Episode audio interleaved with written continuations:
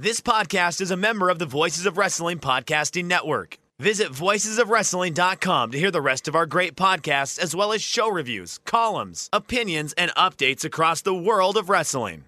Many, many, many, Mickey, Mickey, Mickey, Fishy, Fishy!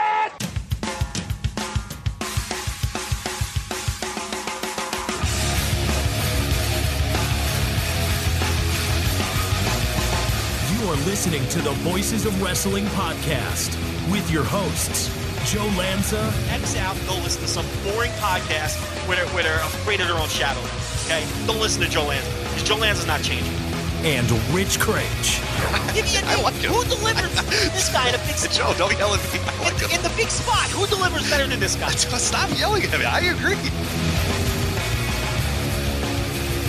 And we are live here on another edition of the Voices of Wrestling flagship podcast. I'm Rich Kraetsch alongside, as always, the king of banter, Mr. Joe Lanza. Joe, what's happening? Uh, not much. Um, just in my seat with a massive erection and a three-hour show ahead. Three hour show ahead.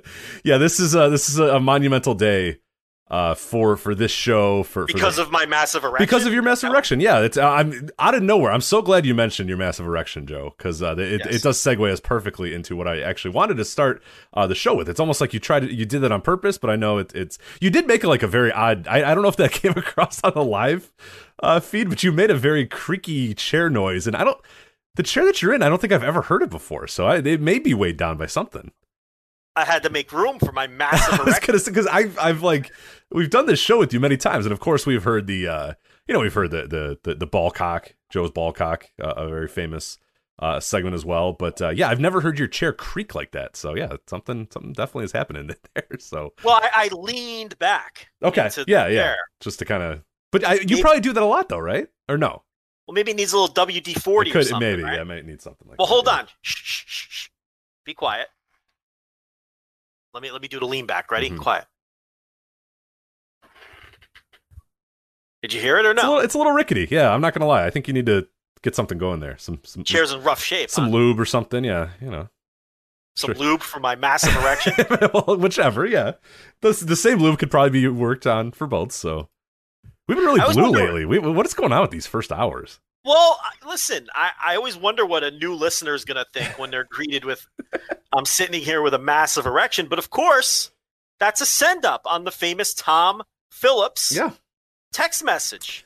So this is a, a, classic voice of wrestling. I don't have the exact date in front of me because I'm not that type of person that like keeps a log very well of these episodes and stuff. I, I probably should, but I kind of enjoy when other people do that work for me, so it, it's nice. But uh, a very famous episode of the Voice Wrestling flagship podcast came. Uh, I believe this would have been. I'm trying to find the exact date. I believe it was sometime around February 2017. If anybody wants to go back, this this news article I'm I'm looking at right now says February 25th. 2017. So two days before my birthday. So a nice birthday gift here uh, from Tom Phillips that that he gave us the infamous Tom Phillips sexting, which led us to talk about sex, uh, sex Rollins. I meant to say sex Rollins, Seth Rollins and his sexting, as well as Katsuyori Shibata's sexting, and then us kind of breaking down um th- th- their their their very different skills and and pretty relative to the wrestling skills as well. Shibata nailed it. Shibata was awesome. He just it was chappin' chappin'. What was the exact? Do you remember the exact line that he said? Well, he seemed to be referring to sex throughout all of the sexting as chappin' chappin'. Yes, correct. But he really capped it off well at the end by dropping a chappin' fucking. oh, chappin' fucking. That was the one I was trying to remember. Yeah. Chappin' Just- fucking. Just oh, that's Yeah. awesome. Yeah, he says yeah, it's, it's something like because we, we got it through like you know weird translations or whatever. But essentially, it was yeah, like he you know he do hey let's let's do the chappin' chappin' cha- yeah, and then at the end he just goes chappin' fucking. it's like let's go. Yeah, like how do you because- not? because through the whole thing, him and the lady, they're not really being explicit. Like they're using code words. They're trying to be cute about it. They're being and, cutesy, right? But you could tell he's got some game. And then she says some cutesy thing like uh, whatever, and then he just drops the chappin' fucking, and he just leaves it at that. Even with the little apostrophes next to the letters, chappin' fucking, right? It's just so smooth, yeah, you know. yeah, and you know he got it too. Like he fucking he sealed the deal for sure, right? Oh, he definitely banged. There's no question. And then Rollins was just so awful with the sexting. Did you know that it's still it's still to this day there are lines that he used in that sexting that are running jokes in my house between me and my wife because I showed her his sexting and I was like, "You want to see the world's worst sexting?" Because I, of course, am a tremendous sexter, as you would imagine. I mean, very descriptive, uh, tremendous wording. I, I said, "You want to see the worst sexting you've ever seen in your life?" She goes, "Sure, I would love to see the worst sexting I've ever seen in my life." So I showed her the the Seth Rollins sexting, and there's one line from that sexting that I still use to this day. I'll send it to her randomly during the day when she's at work, or I'll say it when we're about, you know, to get down for some trademark Lanza action just to break the tension and make everybody laugh. It's uh it's when he says to the girl, I am sure you can please me quite well. it sounds like a bot. Yeah, it's like I'm sure you can please me quite well. I am sure you can please me quite well. there is nothing who- less sexy than than that line right there. How could you send that to someone of the opposite sex with a straight face and expect them to take you seriously at that point? Like if that's a jo- if you're joking yeah, if there's like a wink at nudge, if there's like a wink emoji afterwards or whatever, even even I think you need to do it in person. You need you that tone cannot come across well on text unless you know that person well. You know what I mean? If in, unless you definitely know them well, uh, which could potentially be the case uh, with. Seth, but it, It wasn't. wasn't. because if you the, the whole tone of the thing was was was way off. Yeah, the whole yeah. If you if you read the whole conversation, that's definitely not what that was all about. Uh, he he like meant that as a sexy line. It just makes your skin. Yeah, I hate it. I, Like, I hate it so much. It's, it's such it a never make it doesn't make me want to have sex. You know what I mean? Like I get like less interested in sex hearing Seth Rollins say that line. I mean, that is an incredible all time. I mean, that that definitely that's one that you, you definitely say to like kind of ease the mood a little bit. You know what I mean? To kind of get Yeah. get them laughing a little bit. Why? Because that, that's the key. I mean, that's I you know I, I'm a big fan of that. The uh you know joking around and, and having some fun. Oh, you always- you use you use humor. humor. Yeah. Well, I mean, you got to when it's with me. I mean, geez, you're not going to get uh you know. wow, very self-deprecating. not to get to Kobashi over here, so you gotta Yeah. for the stalker Ichikawa of uh of sex over here. So You're the the stalker Ichikawa of sex. I love it. That's a new thing now. You just created a new thing. yeah, that's all right. Yeah, How'd you not think of that in ten years? The stalker Ichikawa of sex. That's so good. is it? I don't know if it's that. Good. It's, That's so good. yeah, no, I know. Come on, you know that's a thing now. That's a thing. It's fine. It's fine. I'll own it. the listeners are going to love that. Yeah, but no, I, I will text that to TLB on occasion, at least once a month. I'm sure you can please me, please me quite well, and uh, many laughs are had. Um, yeah, it's just a terrible, terrible Just line. all time bad one. And and in the middle of it all, in the middle, so you had Shibata who just nails it with Chap and fucking. He seals Yeah. the deal. Uh, Seth, I forget who this was. I forget if this was was this Zahra that we were talking about here. Is this the days of Mm-hmm. Zahra, or this was somebody else, right? I don't think it was Zahra. I think. Oh, it, it was it. Zahra? I don't remember. can't yeah, remember. yeah. So I, I cannot attest to him sealing the deal with uh, uh, with, with, with this particular woman. It but- really doesn't matter who he was sexting with. It's just, it's just a.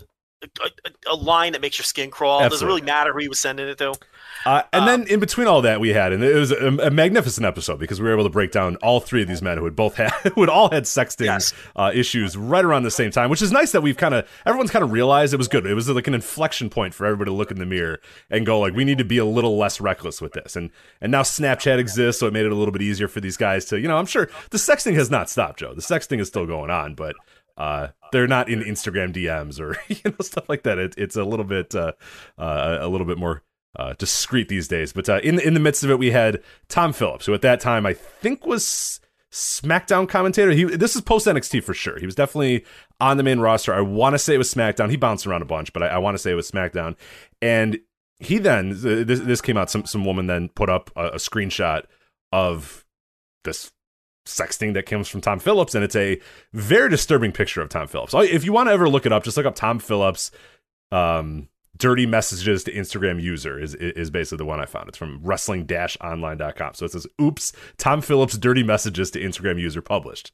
So if you want to find it, you can find it there. So it's a very disturbing photo of Tom Phillips looking down at his phone, wearing Beats by Dre headphones, and kind of staring weirdly at, at, at the phone while he takes a camera a, a, a shot on his, his camera.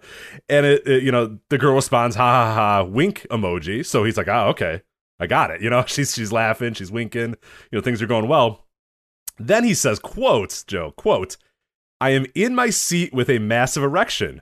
Period." And a four hour four hours flight ahead. I'm going to face fuck the shit out of you. and thus face fuck Phillips. There was you go. born. People always ask, where did the face look? And we don't. One of the things with the bits on this show, there's a lot of times on our Discord or on Twitter, people say, "What are the bits? What's this bit? I don't understand this bit." And you and I don't really like. We we kind of say, "Hey, look, you know, you'll learn it eventually." We don't want to do a show. We don't want to be WWE where we hit you over the head every single week with every single bit that we do. Some bits they just happen.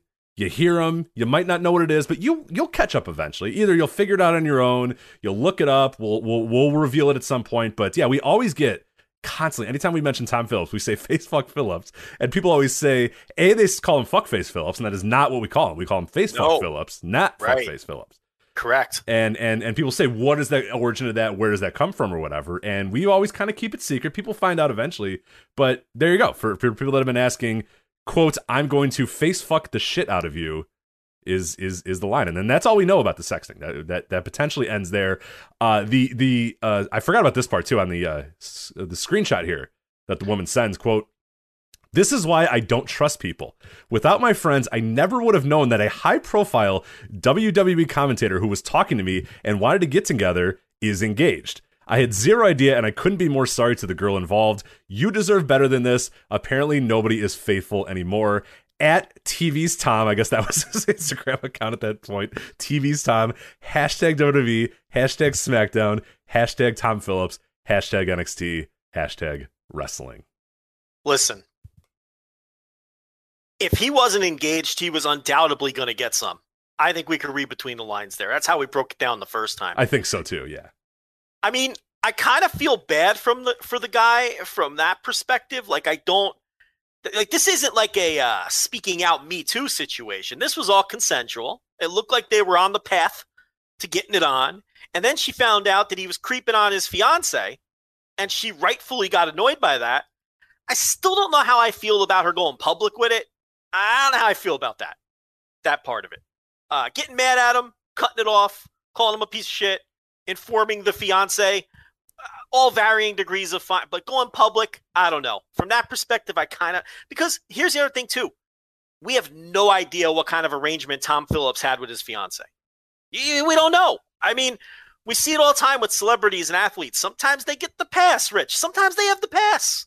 You know, and then you know this girl puts this all out there, and maybe she unnecessarily embarrassed both of them, both Tom Phillips and the fiance. I don't know. Did he end up marrying that girl or what? Uh, I don't think so. I think that was unfortunately the end of the uh, uh, relationship. I don't know. So, uh, I don't know for certain, but uh, yeah, I, I don't think I don't think he had the pass uh, in, right. in this case. I guess but I guess forget everything I said. I mean, I, I could be wrong. Again, I don't remember. That was many many years ago, and I I, I don't really care about the Yeah. you know relationship status of wrestlers. Some people love that shit. I don't like. Yeah.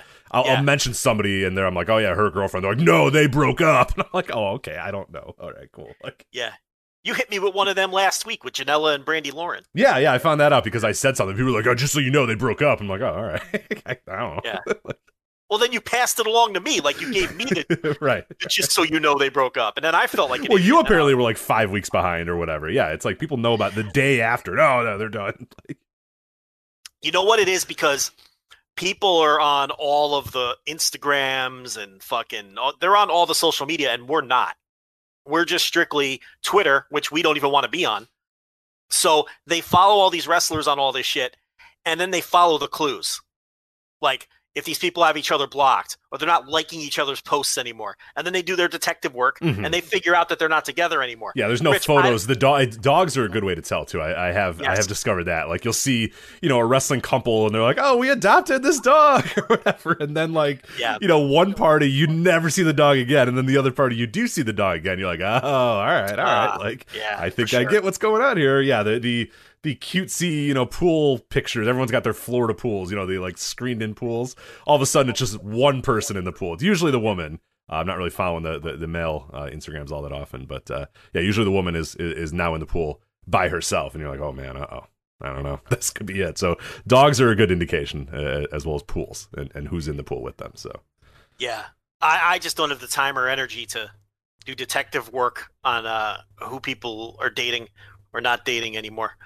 Um, but I mean, all right, okay, maybe Phillips didn't have the pass.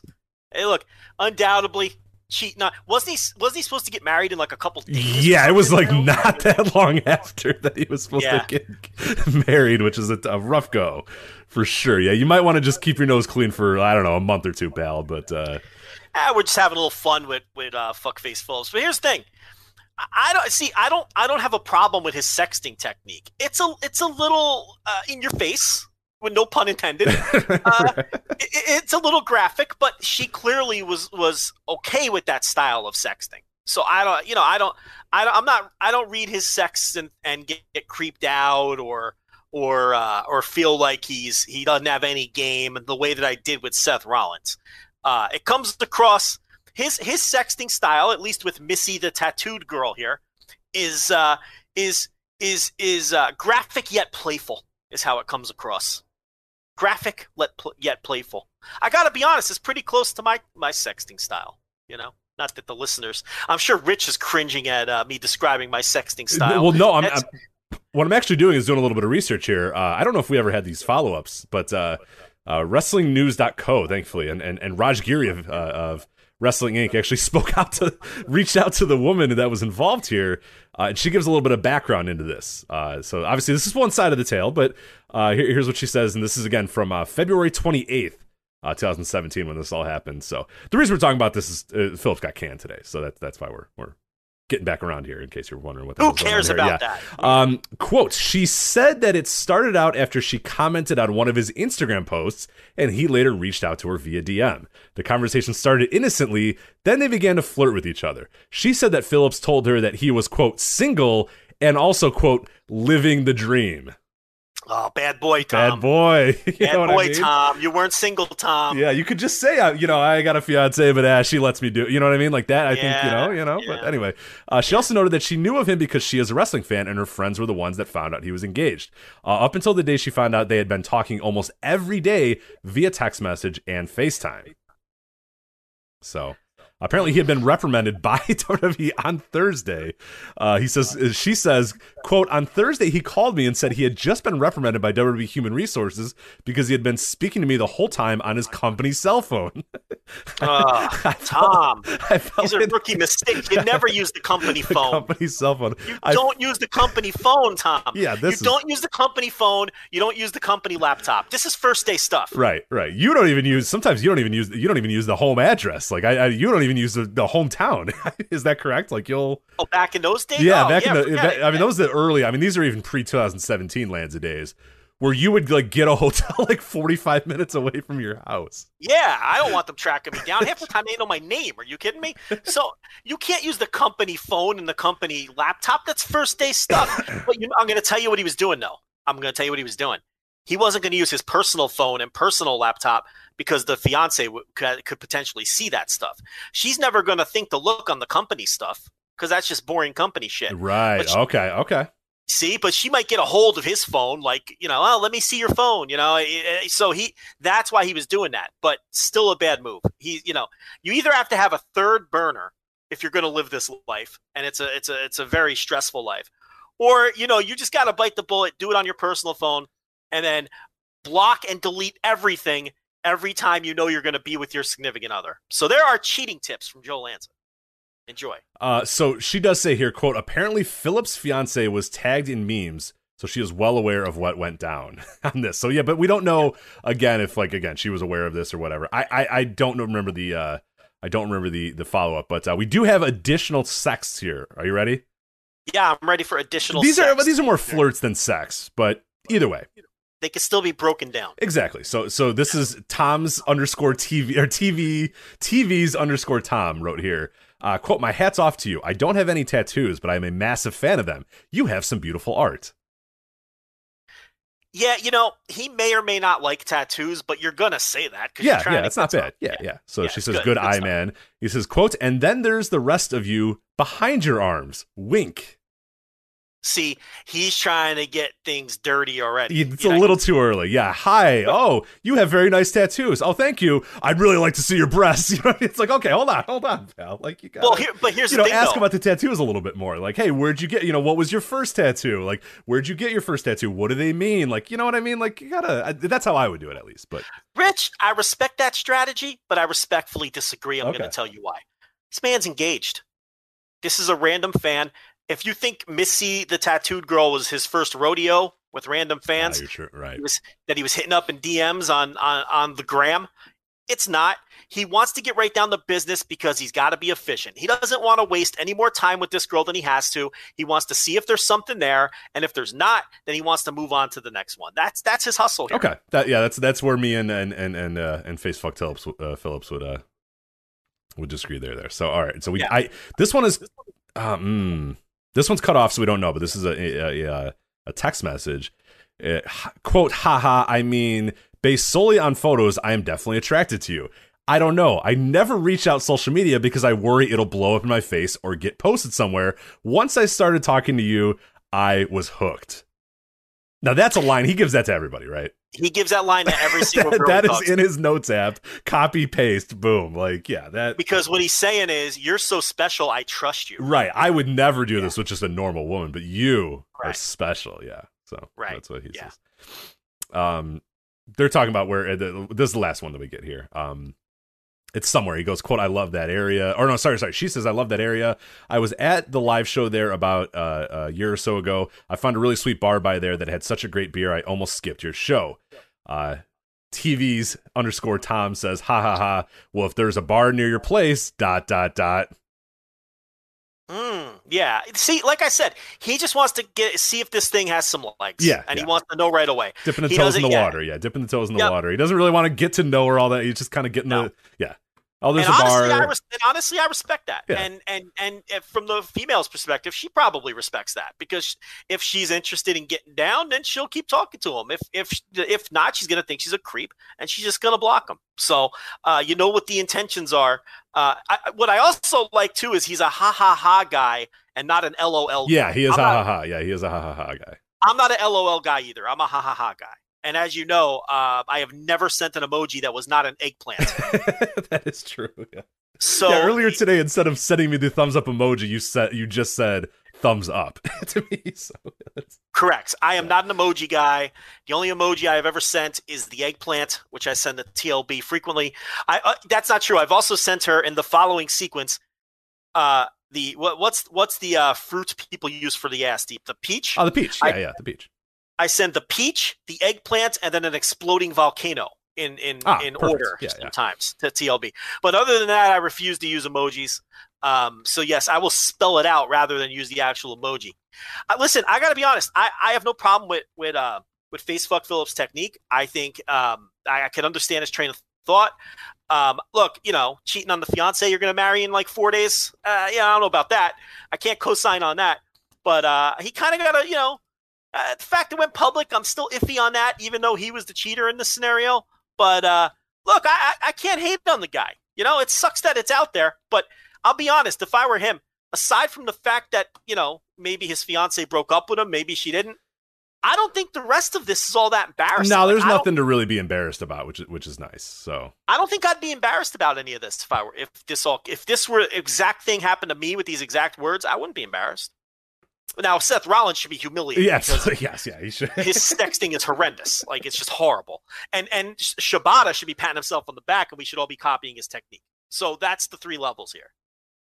Uh, but anyway, of course, as we're talking about this, is uh, uh, according to Fightful, Tom Phillips released by WWE uh, today, and this actually follows up as well. Earlier in the week, uh, Adnan Virk, who we uh, we had talked about when he arrived there all those many many month ago, uh, that he arrived in WWE. Uh, they announced uh, WWE announced that he and Virk uh, had had or he and WWE had agreed to part ways, mutually agreed uh, to part ways. And he says, quote, thanks to WWE for a wonderful opportunity. The weekly travel along with my other jobs was a grind for me and my family and grateful to everybody with the company, especially WWE Graves and Byron Saxton for being such fantastic teammate. So we'll get, we'll get to Phillips here in a, in a sec as we kind of break down his, uh, his, his legacy, Joe, in WWE. But, uh, what about the Adnan Virk legacy, uh, that lasted all of what, seven shows, six or seven shows, I believe? Yeah. So we may have TLB coming in to break down the uh, Oh, Tom Phillips sexting from a women's perspective. Oh, here we go. Okay. fantastic. Let's go. All right. All right. I'm Come out. on. I'm done. You, you want to run the show here? I'll just kind of right. sit out. So come on in. Here's TLB. Don't look at the screen yet. Remember that we talked about uh, Seth Rollins' awful sexting, and he had that awful line, "I am sure you can please me quite well." which we laugh about all the time because of how awful it is and how it would just dry up your vagina in seconds and just yeah. Okay, we have new wrestler sexting, which I want you to break down from a women's perspective. We already broke it down.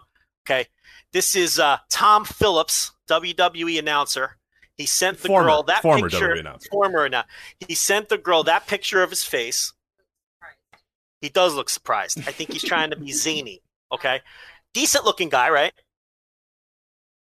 Hard to tell. That's a bad picture. He's a decent looking guy. Trust. Yeah, I, I think he's a decent looking. You have to trust our opinion. He's he's a decent looking guy. Okay. So her response to his zany picture, The laughing. Mm-hmm. and a little wink. She's open for business. That's what that means, right? Yeah. So if a woman winks, she's open for business. Pretty much. I don't know about unilaterally. Hold on a minute. It's it's playful. Okay. So here's what he had to say. Go ahead and read that out loud. Oh my god.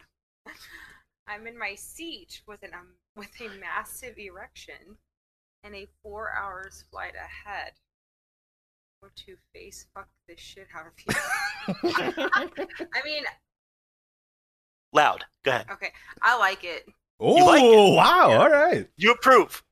Yeah, I mean, I like thinking about a massive erection. Stuck with it for four hours. That's fun. On a flight, he can't really Yeah. you know, yeah. unless he wants to, you know. But I, I mean, I'm thinking of him like I don't know. Is he on his way to her in this four hours? Uh, Probably not. but- Presumably he's on. Well, here's the thing: is it sexy that he's saying that you're giving him this four-hour massive erection? Like, is that the part that's a turn? So- well, I mean, I'm. I mean, sure. I mean, I guess if you're. I mean, I don't know what's been sent to him prior, but I mean, sure, that can be a turn on to think, oh, you have this, Yeah. you know. Massive erection. You can Yeah. say, yeah. So this is good sexting. This is like, I like it. He sounds confident. Like I'm not asking if I'm gonna face fuck you. I'm going to face fuck you. yeah, And I All like right. that. yeah, yeah, yeah. Yeah, hell yeah. Now, I compared his sexting style of playful but a little dirty to my sexting style. Would Yeah. you accurately describe that as my sexting style? Playful but a little ah. dirty. yes. That's that's generally my. That's a reluctant yes. I'm not gonna lie. That was a little reluctant. Th- He, Rich is saying that's a reluctant yes. Well, it's it's not exactly your style. I mean, you know, it's been a while since you've sexted me. Oh! Listen. Come on, but Joe. What are you remember all the doing? You used to send. What? Would you would you would you like to describe to the audience what happened to you last night? I mean, I I, mean, oh well- my god, that's embarrassing. well, hey, listen, Only you because it's personal. you just buried me. You said I never sex you. Anyway, back to Tom Well, you know. Phillips. Right. Yeah, we're not So, worried about Joe. All right, back this to, is- back that. So this is similar to my sexting style, but not quite right on the nose. right, but it's Right. definitely similar. It's similar. Okay. Especially in the whole like. And you He, he, oh, this is just two texts from him, but I would assume it's like he seems like he knows what he wants and he gets it, type of guy. all right. and Well, that's the type of guy you kind of are. So oh, well, there you go. yeah. All right. Don't I get back. I get I get some burials and I get some uh oh, get the child out of here. This is not child appropriate. She's there with- Um okay, all right. Well, thank you. All right. Bravo. So so there you go. We got the women's perspective on the uh on the face fuck Phillips sexting. How about that? That was good. That was great. A man who gets what he wants, Tom Phillips. Angel Lance apparently. Yeah. Well, you know, But we have what we have heard though is that uh, a man of a cry Man for help there. A little more, a little more sexting would be nice. You know. listen, listen, listen. Getting old. There's Getting no old. need- Getting old, Joe. listen, there's no need for the sexting when the real thing is right around the Mhm. corner. Okay, so you know that's. uh But anyway, that was. uh I wanted to see what a real woman had to say. You know, so. um What were we talking about? Adnan Virk now? Uh, yeah. Well, yeah. I guess I- I- if you're ready to talk Adnan Virk, I'm ready to talk about Adnan. let's talk about him. Okay. Well, he was there for seven shows. From, do we have sexting from Adnan Uh, I don't, but I don't know. Someone may. someone might. I don't. I don't know if you do, but uh, yeah, I'm sure. I'm sure Adnan Virk has sent a a sext or two, right? Um, He's got. I I, think- think he's got a wife and kids and stuff. I'm sure. You know. Yeah, I mean, I think Adnan Virk is probably sexted at some point. Yeah, but uh he won't be calling Raw anymore. That he won't. No, he will not be calling Raw anymore. Yeah, after about six or seven shows, yeah, he and, and WWE have mutually agreed to part ways. Now, the Adnan Virk thing we, we talked about came quick though. We we had like one or two shows where we talked about him, and he's there and gone. He will he will be in the lineage of the Rob Bartletts of the world, and you're uh, just kind of these quick guys. I, he's even less than Adam Lee. Adam Lee, at least they tried out for like six or seven months before they realized that was an absolute you know abject failure. But uh, yeah, Adnan Virk, one one of the shortest uh, runs I, would say of any announcer in WWE history here. Uh, a Nick Khan guy, uh, his prior his agent uh, gets him in here, a real sports guy, done stuff for Baseball Tonight or done stuff for MLB Network, had done stuff for I think ESPN. He had done a bunch of real sports stuff. They get him in here, uh, clearly not working out. If you listen to him, it was very, very bad from the beginning. Which, and again, I, I mean, and we'll talk about it again, you know, because there's another new guy coming in and another real sports guy coming in. It's a really tough job to be the lead announcer on Raw it's a really tough job to be the lead announcer of any sport. We talk about all the time. Play by play, nobody has any idea how hard play by play is. It is so hard to do. And that's why when you have guys like Lenny Leonard and you have guys like Ian Riccoboni who are so good at it, it's like you do not realize how good those people are and how leaps and bounds ahead of the game that they are. I mean, we, we talked about Jay and Dragon Gate as well, is a guy who it, it's taken him you know seven or eight months to really get it. Now he's good. Now he's very very good and he figured it out. But it's not easy. It's very difficult. And now you have this guy who who gets dropped in to the major network, you know, the, the, the top show on the big, you know, bet network and all that sort of stuff. And it's also this company where the entire time that you're supposed to do this commentary and you're a real sports guy calling matches with zombies, you now have Vince McMahon screaming in your ear the entire time. So it, it it's no doubt in my mind that this, yeah, I'm not shocked that this only lasted seven or eight shows. That it didn't last a little longer, that they didn't try to maybe make it work, uh, is maybe a little surprising. But I got to imagine it was, you know, when they say mutually agree to part ways, who do you think was more leaning towards, hey, this is not working out, I need to go type stuff? Was it you, you think he maybe made the call and said, ah, you know what, let's let's call this a day. This is not going to work out. No, I because it came the same day as all those other corporate cuts, so I think um, they knew that he stunk and he was playing catch up, and they got rid of him. Because to me, his statement was all face saving too. The way he said, "Oh, I have a lot of jobs and the travel's hard," and I I think that totally read to me like he was saving face. So, um, you know, I just I just think they realized very quickly it was a mistake, and why invest more time into it? And I'm sure he didn't come cheap. That's the other thing. Oh no, too. no, no, no. Yeah, we should talk about that. I mean, this is a guy who again was a real sports guy. Can can get real sports jobs in a lot of different places. Had had some issues along the way. The ESPN stuff was a bit of an issue when he's you know leaking you know reports to to, to uh, uh, websites and, and and different you know the sport equivalent of dirt sheets or whatever. He's leaking stuff too. So he had his issues, but no, he's he's a guy that could definitely get he's not a he's not he's not a mark for the business that's going to just work here because this is his dream job. I mean, this is a job that I'm sure. I mean, he's a wrestling fan. He knew what this was, and this was a big deal to him. But yeah, like you said, he's not coming and working for you know hundred thousand dollars a year. I mean, it was probably significantly more than that. Yeah. So. uh uh, th- that's my read on it, and I could be totally off. My read on it is they were just cutting their losses quickly. They realized he wasn't any good, and um, and and he put out that statement, which was a little bit of a face saver. But at the same time, he doesn't need that job. You know, he'll have plenty of other. He's got plenty of other work, and he'll have uh, plenty of other work. But then they turn around and they hire another real sports guy. So it's it's you know they hired. Uh, so the name is Jimmy Smith. I have Smith, no yeah. idea who that is. I was hoping you had some idea. I know he does. He did Bellator, and I think he did a little UFC, but obviously I'm the wrong person to ask about Bellator or UFC commentary, but but do, are you familiar with Jimmy Smith in any way? Yes. Yeah, so when he was calling Bellator uh, many years ago, MMA fans loved him, and at, you know at various points he was considered among many hardcore MMA fans the best in the game. At, uh, but he was an analyst. See, that's the thing. He's an analyst. He wasn't the play-by-play guy. When he you know what he's going to be doing for WWE is presumably going to be play by play, which is a completely different animal on top of being pro wrestling versus a real sport. So who the fuck knows how he's going to be? Um, you know, as far as confidence behind the mic and all that, and and and knowing how to speak on that shouldn't be a problem. But again, you're also adapting to this weird insulated universe that they have and he's doing a different job. He's not an analyst. He's going to be doing play by play. So, I mean, obviously the odds aren't good for success. I mean, we have the history and the track record that shows that people with his background just do not succeed at this. So I have no reason to think that Jimmy Smith is going to do any better um, than a lot of these. Now look at Pat McAfee. he came in, but he's not doing play by play. He's working with Cole and he's the analyst, so it's a little easier for him. He just has to be witty and funny and throw out the WWE isms, and you know, uh, and and he doesn't have to do the heavy lifting. Adnan Virk had to do the heavy lifting. Jimmy Smith, if he does play by play, is going to have to do the heavy lifting and do the majority of the talking. And it's not an easy job, even for people who are indoctrinated into that world, let alone people who are coming from the outside. So, do I think Jimmy Smith is going to be successful? No, I do not think Jimmy Smith is going to be successful, but I guess we'll see.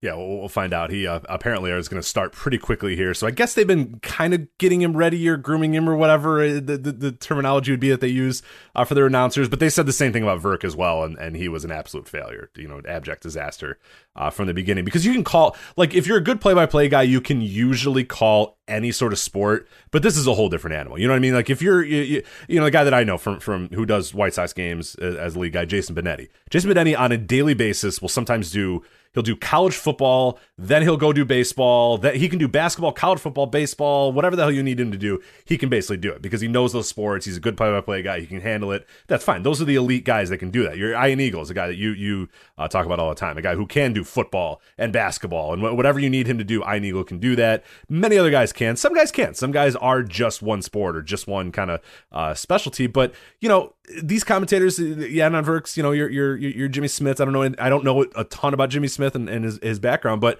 a lot of good play by play guys can just do, you know, most play by play. But the, wrestling is such a different animal. It's such a different animal because you're not calling what's in front of you. You know, it, would be way easy just to go out there and kind of call what you're seeing and, and call people by their names and do all that sort of, but you can't do that. Everything's got to be done a certain way. You have to say WWE. You have to call Braun Strowman the monster among men. You have to, you know, there's this an inflection point. You have to, you can't say he because God damn it, you know, Vince is going to scream about pronouns and who are you talking about, pal? Like that sort of stuff. So it's all, it's so much more different than it is for doing, you know, sports play by play, where largely, if you're good at the job, you know, most sports networks are going to say, okay, well, you know, you, you know what you're doing out there, so so go ahead. Yeah, here's a few things. Here's your reads. Here's this sort of stuff. But uh, just call football. It's football. You know, you know, just learn the guys' names, learn the teams, know some of the plays, and you're good to go. Like it, you know, and that's not that hard of a learning curve. And once you do that a few times, you, you got it. It's just not the case with wrestling.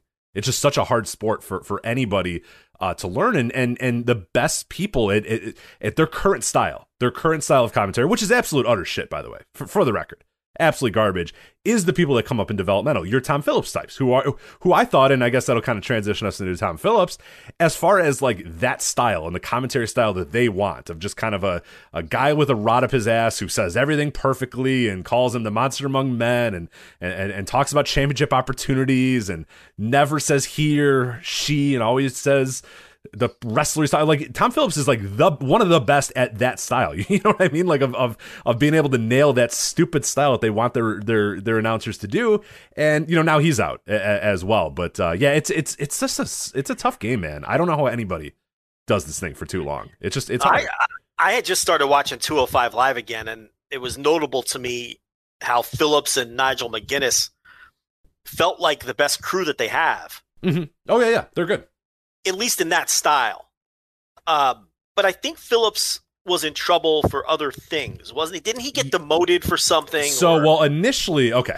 so initially, he got sent away from Raw for Adnan to come in because they wanted Adnan to take over Raw. So Tom Phillips got kind of kicked down the uh, the the line there. There's also a rumor that there was some issues during for COVID protocols uh, particularly during WrestleMania weekend. That maybe that got him launched a little bit farther. But I don't know. He's he's a guy that like I I, I don't know. I don't know exactly but he kind of seems like a guy very similar to Jim Ross for many many years as well, where they just really go out of their way to like make sure that he's like in bad spots or gets moved out or gets like they just always wanted him in not a spot that he was in and move him around and bounce him and then always kind of went back to him and got back to him uh, after a while. So I don't know, but I, I, there was that issue, you know, the the rumor that there were some COVID protocol issues, uh, a few other issues potentially a, a, as well. But yeah, he's a guy that it seemed like they had kind of they wave around all the time. They they want him in here and then they push him back and they put him down and all that sort of. So I don't know. I don't know exactly where he was in, in, in company standing at this time. So he felt like the heir apparent at times. He did. Yes. Yeah. He absolutely did. So he definitely fell out of favor at some point. And I mean, you know, because 205 Live, that's basically a death sentence. You're just Yeah, next to well next to Vic working for the Joseph on NXT UK, it's about the lowest you can go, other than you know getting kicked off to the UK. So I, I think 205 Live is the lowest job. I mean, I mean, I guess you could argue NXT UK, but I mean, 205 Live is just a nothing, nothing show. I mean, so I mean, I don't know. Um, oddly, he's a guy where it's like, you know, even though he's a system guy, I could see someone else giving him a shot if he wants to stay in wrestling. But he's totally a system guy, right? Like he didn't come from anything else. no, he yeah he got I think he got signed by them almost like right out of college. Right out of Like- college, like yeah, right? like 2011, uh, 2011, 2012. I mean, he was early, early NXT. You know, I went back and watched a lot of the early takeovers, and it's all Tom Phillips. He's like the original guy until you get your Rich Brennan years and and those sort of things. And then yeah, he was. I think by the main roster by I don't know 14 or 15 he was already main roster doing SmackDown doing you know stuff like that. And then yeah was was the lead guy on Raw the lead guy at WrestleMania the lead guy you know. So yeah he by you know 15 16 was already made man and pretty much one of the top guys one of the top commentators in that company already by that point so. He'd have to unlearn everything they taught him because it would sound so weird to do that style of commentary for you know fucking NWA or something or AEW. It would sound really bizarre using that kind of verbiage and and just that cadence and the way that they talk. It's it's it's all you know. Um, I, you know, be, being a system guy and, and knowing only that way, I, I think he would might even struggle to Yeah. adapt yeah to, to just being a normal human being or a normal broadcaster that just talks like a normal person. And he's got like a real I think he went to I, I forget he went to some broadcast journalism I'm school sure and did all that sort of stuff. I'm sure he went to fucking Syracuse like the rest of You them. know, I actually, I think. Hold on, one sec, one sec. I had, I had it up. I think he. I don't think he's Syracuse, but he's pretty. Uh, Penn State. He's a Penn State guy. oh, so- Penn State. All right. Yeah, there you go. He's, he's a Penn State guy. So, like, he knows how to do it. But then again, that was 10 years ago at this point, after, you know, being completely indoctrinated in this company and doing that style so perfectly and, and, and getting screamed at. Like you said, it might be a weird adjustment if he, if he ended up doing it. But, uh, yeah, I could, I could definitely, uh, I could definitely, I'd give him a call if I was, you know, an MLW or, you know, any of these kind of lower uh, companies. I'd see what his interest level is in, in, in doing it. Cause I think he, I mean, he's got a good voice. He, he he clearly can take direction pretty well, and I don't know. Yeah, I think he'd maybe be at least somewhat worth a shot. But but who knows? Who knows if he cares about wrestling anymore? He As be. discussed, good looking guy, looks yeah, good on yeah, camera. yeah, yeah, Uh, you know, uh, uh, TLB approved sexting yeah, technique. yeah. I, I mean, I So- always I always liked his NXT stuff. I think I talked about that when I did the old uh, the Takeover show on on Patreon. Is uh, I thought he was really really good in NXT for for many many years, uh, and I think he's again he is the style of commentary is absolutely fucking unlistenable, horrendous. It's so bad on so many levels. But when there's a guy who does it okay, when does that style okay, it's it's almost somewhat tolerable. And I'd say he is probably the most tolerable of of of the robots. Like Vic Joseph, I think is terrible. I cannot stand Vic Joseph at all. Um, Yeah. Michael Cole, I'm, I'm yeah, Jesus Christ, I'm very much over uh, Michael Cole, and I'm trying to think who else are like the the system play by play guys. Well, a lot of them are gone. I mean, they come and go, you know, and, and they cycle through them. But um, yeah, I mean, the, the raw commentary teams is just a constant. What's the statistic? Isn't there yeah, some yeah. So, so Jack Beckman wrote a website for, or, or, or wrote an article for the voiceswrestling.com today talking about, and this is before Tom Phillips got released, so now we can uh, we can add another uh, name to here. But uh, yeah, he wrote about the the revolving door of WWE commentary teams, especially uh, Raw as well. And there's some shocking numbers that I didn't even realize uh, until he he noted it here. So he says, "quote." Uh, since the beginning of 2018, WWE's Monday Night Raw has had 19 different commentary combinations. Since the beginning of 2018, 19 different commentary combinations. Uh, Raw averages a new commentary variation every 62 days, with a new talent making their commentary debut every 77 days. So now, over the same period, over the period of 2015 through January 2018, so kind of a comparable time period, uh, Raw had seven different commentary combinations with seven unique commentators. So that's a rate of one new uh, on-air talent every 156 days. So they pretty much cut that in half and went from you know nine different or seven different commentary uh, combinations from 2015 to all the way to 2018 to 19 since the beginning of 2018. it's insane. ridiculous. That's yeah. insane. Like, and then somebody brought up like Dio Maddin. I even forgot about the Dio Maddin run. I was like, all right, Dio Maddin. Like, yeah. that wasn't that long ago. That was like six months ago. That Well, it might have been longer than that, but um, because they had Brock Lesnar destroy him, and then everyone thought, okay, well, he's going to come back and they're going to push him because he's going to be in a program of block with uh, with Brock Lesnar. Right. Block Block Lesnar. That's the Lego version uh, with Brock Lesnar, but that that never happened. Yeah, okay, sorry. The Dio Maddin thing ended uh, November 4th, 2019. So sorry, it was a little bit longer than that. Yeah, and then he was part of Retribution. You know, he's uh, what is he? Is he fucking Rusty Trombone? Who is he? he is, uh, Um, he's Mace, I believe. Cincinnati bow tie. Yeah, uh, what, you know, whatever one. He, he is Um, Mace, yeah. Not Harlem yeah. World's Mace. We've already done that bit, but Teabag. He's not Teabag. he's not T-Bag. No, that's uh, Dijakovic. and that's not T Bone because T Bone is WWE T-Bone is different, yeah. NXT UK. Absolutely. T Bone. T Bone. I like is he still T-Bone. is he still there, T-Bone? I don't know. I see. I don't know if he was ever under contract. He was one of those guys where it was you weren't sure if he was under contract or not. Then he had a speaking out accusation, but it That's wasn't yeah. like I was gonna say I thought he got caught in that, but his was a loose one, right? It wasn't a. a his was one that people it didn't really get traction for whatever reason. I don't know. And then I don't know if he wrestled further. Why don't I just look this up, see if T Bone's still what, around? see what yeah T-Bone's doing. Um, Tyson T Bone, T Bone. Um, let's see. I forgot if I liked T-Bone. I don't think I did. There's T Bone from Worcestershire, UK. That's where the sauce is from, the steak sauce, Rich. Worcestershire. Yeah. Um, an entire nation is just screaming. no, he's on the show every week. Oh, all right, there you go. Well, he was up until last month. I mean, he's uh, baby. oh yeah, he's teaming with Primate. How could I forget Primate and T Bone? Um, yes, how could we forget? No, yeah, I should know that. Yeah, that's a they, they're a fun tag team. Um, lost to Ilya Dragunov, lost to Amir Jordan. Then they teamed them up at Primate. They won. A, they beat Danny Jones and Josh Morrell, and then uh, they just lost a six man on April 29th to uh, uh, Gallus. Hey now, uh, they defeated Eddie Dennis, Primate, T Bone, Nothing. who nothing. now are eternal. they're- Gallus is eternal, man. I love it. It's incredible. Eddie Dennis, Primate, and T Bone are a faction now. Rich, they're called Symbiosis. Ooh, okay. Symbiosis. So the T Bone is most definitely under contract, employed, and his speaking out, uh, I guess, went nowhere.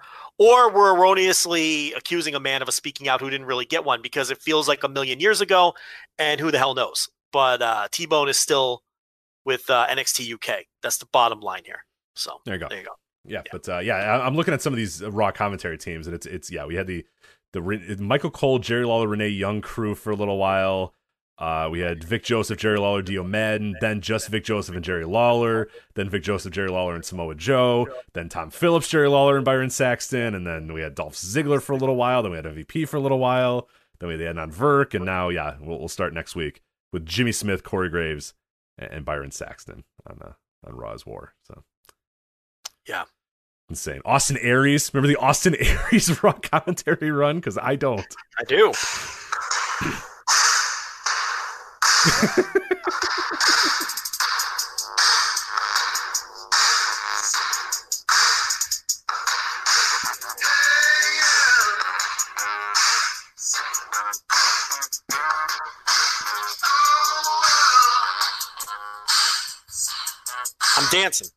I kind of am too. It's a great. The thing about it, it works. It's a good song. You know what I mean? It's a good wrestling theme. I'm tapping my foot. I'm standing up now. I'm grooving a little. I just don't know why those guys have this song. It just doesn't make any sense. So And the problem is they suck so bad. they're like so it's just bad. Yeah, you The song- attribute this song to just like fucking horrendous wrestling coming up. So you hear this song and there's a two star special coming, you know? and unfortunately, if it's Joe Coffey, it's going to be 40 minutes long. So that's the problem. That's enough of the Gallus thing. yeah, there you go. Um, yeah. I gotta, I gotta, I gotta get back to watching NXT UK. There's some stuff going on. Oh, you're into symbiosis, huh? I think so. Yeah, I'm, I've always been a big Eddie Dennis guy. I saw Tyler Bate reappeared in the world, so he's he's winning Can I- titles. Can I tell you a dirty little secret? Yeah, what do you got? It's the best brand.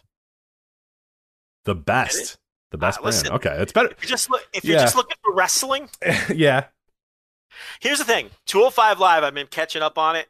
Good wrestling, but the problem is it's like it's impossible to care about any of it. NXT UK at least will give you some storylines and some stuff to sink your teeth into, and then also you get pretty decent wrestling. It's probably Okay. the best brand. yeah. I, I think I'm gonna get back into it. I, think not telling time. you it's going to knock your socks off, but it's you know, You get a little Tyler Bate winning the uh, Yeah, yeah, that got me interested again. I'm a big Tyler Bate guy, so that. what do you uh, win the Beans and Toast Cup or uh, I think something like that. Yeah, some fucking trophy or some shit. So that's and then Walter wrestles like twice a year, yeah, right. um, Whatever he decides he wants to. Yeah, that's but it's always incredible when he does. I mean, you know, and you got uh, whatever Ben Carter's name is now on the show, and Noam Dar has that interview. Well, you know, it's WWE, so they call them shows. He has a show, Rich. It's always entertaining. He's a very clever guy. Um, yeah. Some people in the chat room bringing up some get a kid, pretty deadly. I kind of like pretty deadly as well. yeah, fun little well, fun little team. So you're on an island there, but okay. no, I mean But like yeah. in, in a weird way. You know what I mean? Like I don't think that they're actually good, but they're like a fun, Yeah. dorky, like a, a good old classic like wrestling team. You know, they they look the part. They get the old speaking out push because it's like, all right, those guys nobody left. so- and then everybody got fired. And Right, it's Are like, you ah, guys well, sex pests? No. All right, good enough. ah, let's push, let's push, uh, pretty deadly. You know, so that's what happened there. Um, this is where, see, if if I knew we were going to do NXT UK, I'd make up a name and see if anyone noticed that it was a made up person. But now I just gave away the bit, so I can't right, do right, it. right, right. Been And, and I would definitely give him the first name Gareth. It would be like Gareth Sweeney or something like that. it would be Gareth Littlepenny or something, you know. And uh, yeah, you we'll tell see. me that he's Eddie Denny's like Ed, Ed- Eddie Dennis's manager or whatever, and I would be like, oh, all right, cool. You're like, hey, this is guy. Yeah. What would you call him again?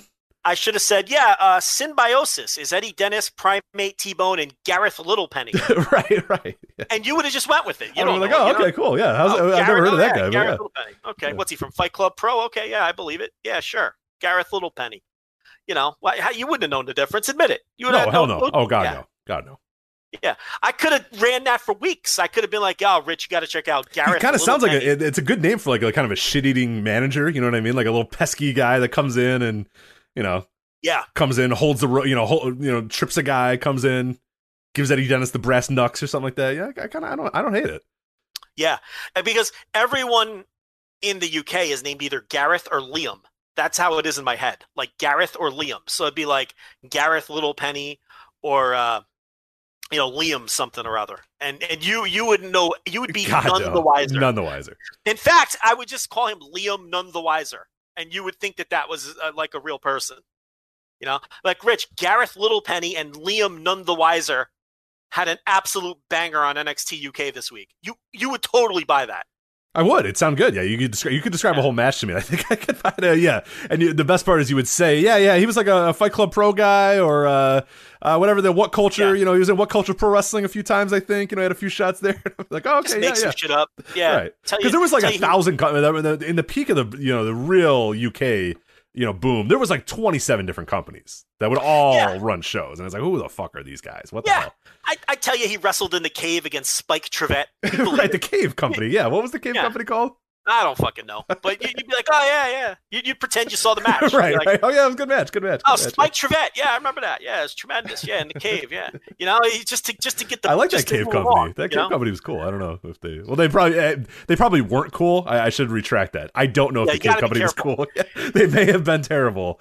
Uh, the aesthetics of the cave company I, I enjoyed. I don't know. You can't co-sign anyone no, because they were all sex pests. Yeah. You got it, yeah, because you're not sure. You know, you got you know. So it's like I was tugging the collar before when I was like, oh, should I be talking about so? But it's like because you never really know. But uh, yeah, so that's uh, I don't I don't know what the hell we were. Oh, we were talking about Adnan Virk, I think. Yeah, I yeah, know. Adnan All Virk. commentary teams. Tom Phillips. Yeah, they're they're they're they're rotating. So Jimmy Smith will be the next guy that uh, gets screamed at by Vince and, and realizes uh, it's not going to work. So do you, do you think that this is probably a Nick Khan thing, right?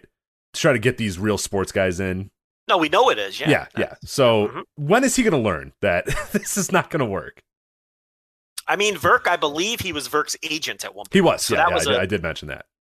that's a brother brother deal, you know. So it's like there's that factor too. But I see what he's trying to do. I mean, put legitimate voices in the uh, in the booths and everything, but it's just not going to work. Not until, not unless he can convince Vince that the style of production needs to go. And you're not ever winning that fight. No, and especially not this week. And I and, and we didn't have this plan to, to talk, but uh, the big cuts that happened in WWE this week. They they consolidated a bunch of divisions and all that sort of stuff. WrestleNomics Radio will probably break it down this week, uh, much much better than we will. So uh, make sure you check that out, WrestleNomics Radio uh, on the Voice Wrestling uh, uh, podcast network. But uh, they did a lot of consolidating, a lot of com- you know entire divisions, uh, EVPs, all this stuff, kind of consolidated and cut and, and whatever. And and out of the the rubble is Kevin Dunn, who now is in charge of even more divisions than he was before.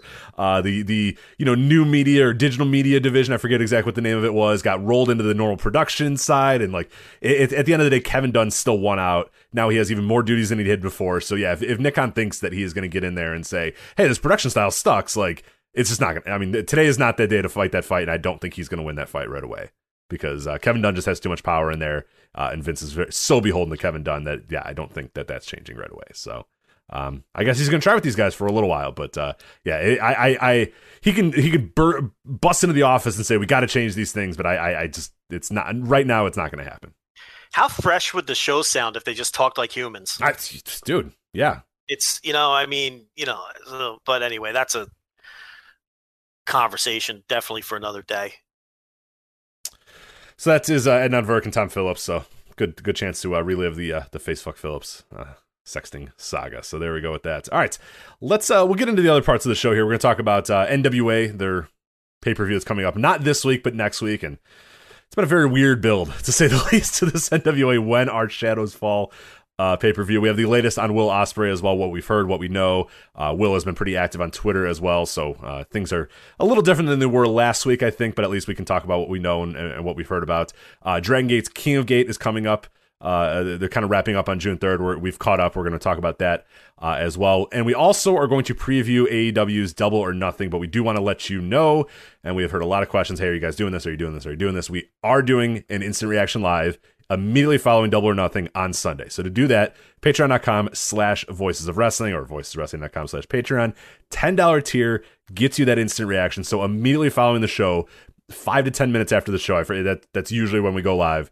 We are going to go live and give our instant reactions to AEW Double or Nothing, review every single match, give our ratings, do all that sort of stuff. And that will be the only opportunity you can have to listen to the entire Double or Nothing uh, a review. We might talk about it on the next flagship, like a little bit. We'll probably kind of maybe generalize it or whatever. But if you want to hear us go match by match, ratings, reactions, all that sort of stuff, that is going to happen Sunday night on Instant Reaction Live. And well, AEW pay per views have been very, very fruitful for. Uh, uh, for the instant reaction lives because we have had a lot to talk about. We've had the, the bad explosions. We've had we did it after Blood and Guts, so we had the bad finish there. Uh, we've had a lot to talk about with AEW pay per views and AEW major shows uh, over the last few months. So this will be another interesting as well. But uh, yeah, AEW Double or Nothing, instant reaction live immediately following the show on Sunday. Patreon.com slash uh, Voices of Wrestling. So Hey, I got some breaking news oh, go ahead.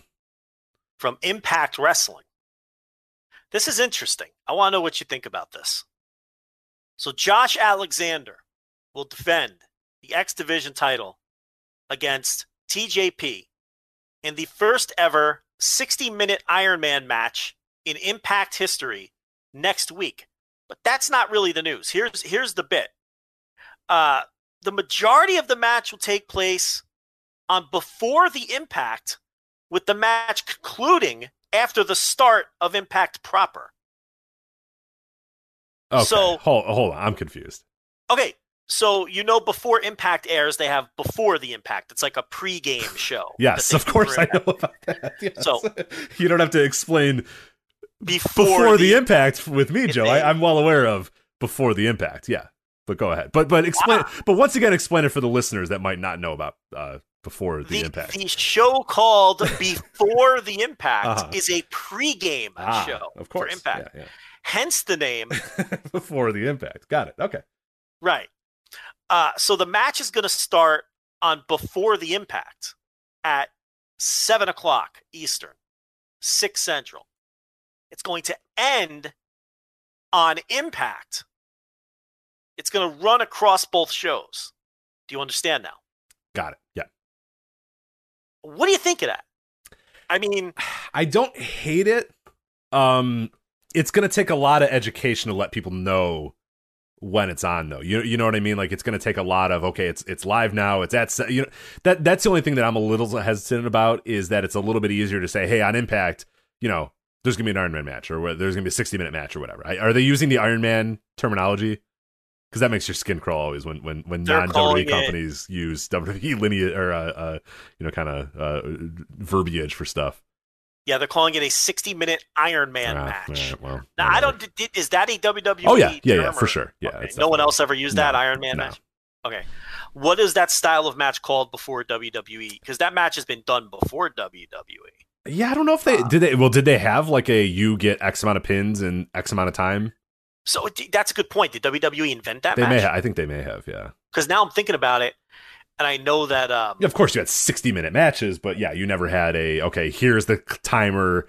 You now have the opportunity to get X amount of pinfalls in that timer, and then whoever has the most wins. I think that's a creation of them. I I, I, I do. Okay, for whatever reason, it doesn't bother me as much as saying fatal four way Okay, that's fair. or or triple threat. I hate when companies say that. the triple threat. Yeah. It's it it it uh, just it drives me off the wall. But anyway, um, there'll be Josh Alexander and TJP. Uh, Sean Ross Sapp of Fightful.com says that a lot of people in the company are putting this match over huge to me in the last week. So it sounds like it's a good match too. So uh, interesting. I guess they don't want to burn a whole hour of impact. Yeah, because that's tough. Like you can do that if they are like you know SmackDown did it famously with Brock Lesnar and Kurt Angle and stuff. But I, I forget if they're actually good ratings draws when they do that, or you know Kenny and Pac did it uh, with the thirty minute style because they, they were they were thirty minutes, right? Those guys, or did, they didn't go the whole hour, right? Who? Uh, Kenny Omega and Pac, that was just thirty. Yeah, what did they call it? Oh, that's a good. I don't know what did they call it. They call an Iron Man match. Hmm. I, I, I, I'm not positive that's a WWE thing, but at the same time, I can't think of an example before WWE did it. So I don't, I don't know the answer. Um,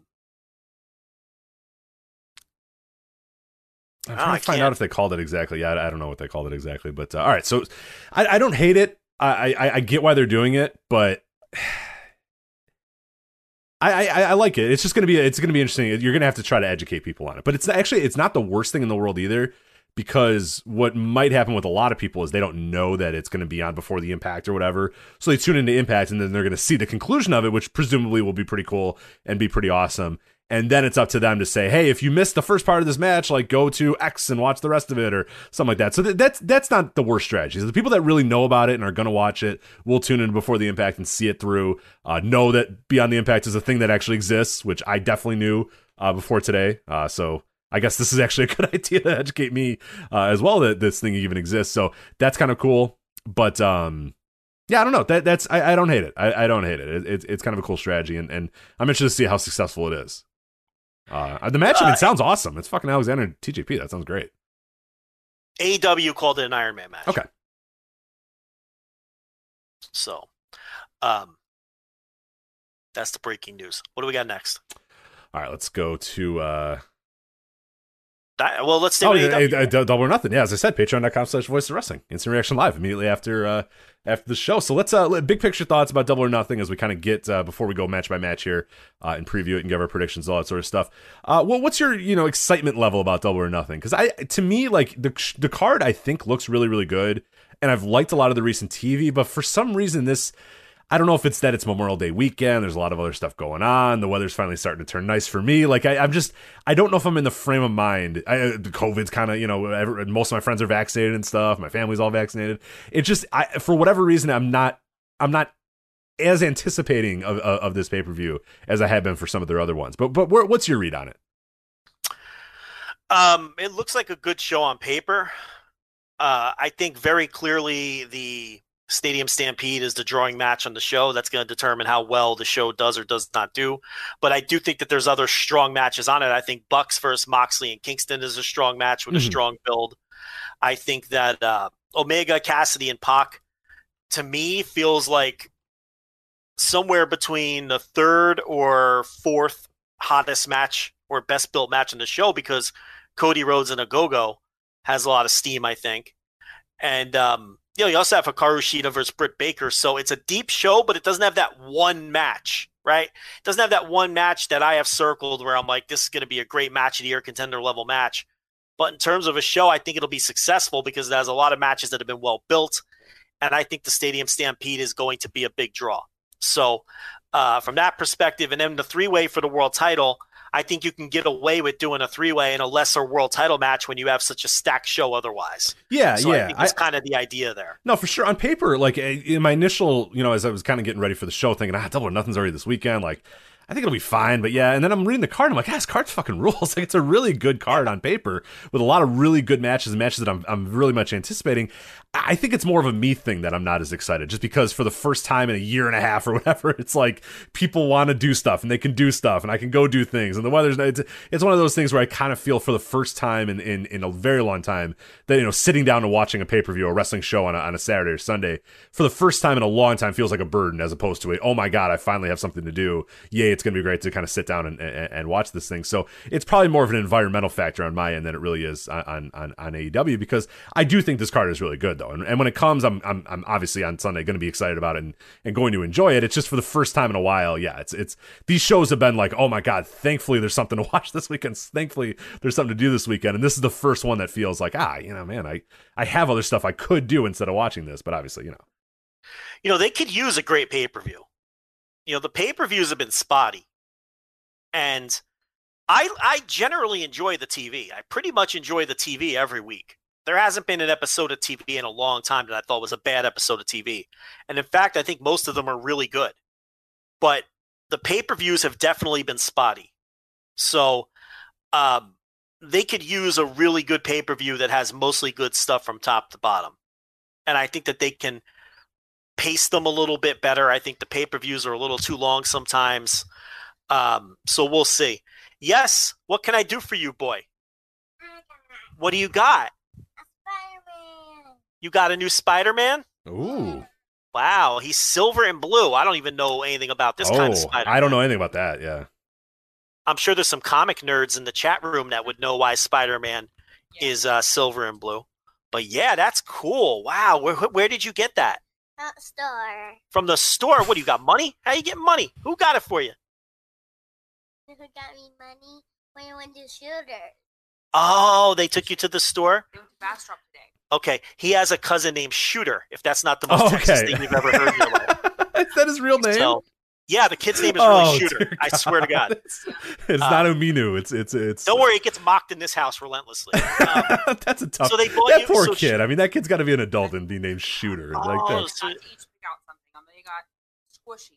Okay. got this. so Shooter's mommy bought you that? No, my mom. Oh, okay. My, and they, and Wow, very nice. So you're playing with that now? he wants to get talked. Well, it's 8:30. It's way past your bedtime. He told me when to tell you good night. All right. Well, come here. All right. Good night. I'll see you tomorrow. Hi, Amelia. Why are you whispering? You're too shy? He's not shy. What did you get at the store? You want to say hi? Hi, are you going to bed now? hmm Okay, give me a hug. Hi. Oh, you want to say hi to listeners? Go ahead, say hi again. Hi. Okay, you're not going to hear him say nothing back, but, you know, I'm sure they all appreciate that. Sweet. This girl's very smart. So when they, my mom drove the Bastrop. you know, Yeah, yeah. She goes, we went the same way we went to Avery's. We practically went to Avery's house. Yeah, they know. She, Yeah, she's smart, She yeah. knows the entire routine. Yeah, she does a nice job. She's on her fi- she's on her first summer, you know, she goes to school in August. This is your first summer vacation. This is the final countdown. Uh oh. After this summer, that's it. Now you're going to be in school for 13 years. You realize that, right? And every time. So excited, so excited, so excited. Yeah. Oh, That'll change. that- That'll change yeah. quick. yeah, I don't know. Okay. Excited for now. We'll see. Yeah. Wait till that first Thursday when she's like, How many days in a row do I have to do this? I got to wake up? Yeah. All right, well. All right, guys. All right, hit the bricks. Come on. That's enough of this. I got stuff to talk about. All right. Shooter. Oh my Shooter. god. Yeah, oh. the kid's Oh, name is Shooter. It's awful, isn't it? God. Like I, Ugh. I, I get like a nickname. You can't saddle your kid with the name of Shooter. Yeah, it's His so, whole life, his name is Shooter now. You know what I mean? is so Texas. That's real bad. That's yeah. It's it's a bad name. It really is. Shooter. Some fucking teacher's gonna have to go Shooter. you know what I mean? like, Yeah. Yeah, they're gonna think it's normal out here, though. You know, yeah, it's like that's true. if the poor kid, like if that kid's father gets transferred to like New York or something. Yeah, gotta right, right, right. Yeah. Like, like he's got he he has to be called shooter, like in New Jersey or something like that. Forget it, Uh, you know. But out here, you know. Um, but yeah, no, I rip that name relentlessly every time like it comes up. They're gonna come over. Uh, my- she has to tell me like, you can't make fun of shooter. They're gonna get. I'm like, how can I not? That's like it's you're putting he- it on a he- uh, what- what's this kid like? I hate to make fun of a, a child, but he's kind of like does does does the name fit? Well, he's like a toddler, so it's hard to tell. Oh, like he's okay, he's okay. their age. He's still like he's Yeah. dopey. You know, Is he? like three, well, he's dopey, but all kids are dopey, so that's like, fine. yeah. that's what I mean. They're like he's still like four years. He's like Yeah, three right, or four. right, right. Y- It's hard to tell, you know, if he, you know, if he's a putz or not. But it's like, so what's with the blue and silver Spider Man? Is that a thing? Uh, I don't know. I was trying to look it up. I think it's from the Spider-Man animated series. At one point, he wore blue and, and silver, but um, All right. No, you know, I'm not the guy to ask, unfortunately, about that. So I was hoping it'd be yellow and purple like Arachnaman. yeah, right. yeah, that that we could talk about. Yeah, I'm not a cool as dork. Joe. I don't know about Spider-Man, but I can tell you about Brad Armstrong's run as Arachnid. Yes. after he was uh because because he was he did a bunch there during that. That was during the weird we don't know what to do with Brad Armstrong era. That was like his whole career. So there was right, right. He was he was Uh, Fantasia, the, uh, right, right. the Freebird member. Yeah, He was uh, Candyman, Brad Armstrong. yeah. Oh yeah, yeah, was, uh, later on on Nitro, he was like a hippie. yeah. Buzzkill, Buzzkill. Buzzkill. Yeah, Um, he was so there's a lot going BA. on there. He was BA. I think when he was in the uh, No Limit Soldiers, brief No Yeah. Limit Soldiers run for for BA Yeah. Brad Armstrong.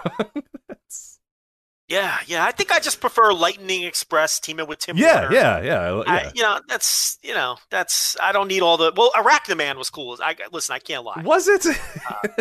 No, I like I liked Arachnaman. Shout out Yeah. Aaron Quinn. Uh, Arachnaman was fantastic. You know, I, I liked, but the other stuff, Bad you know, Street wasn't he just Bad Street at Bad one point? Street. Yeah, yeah. Um. So yeah, you know, the masked member of the Freebirds.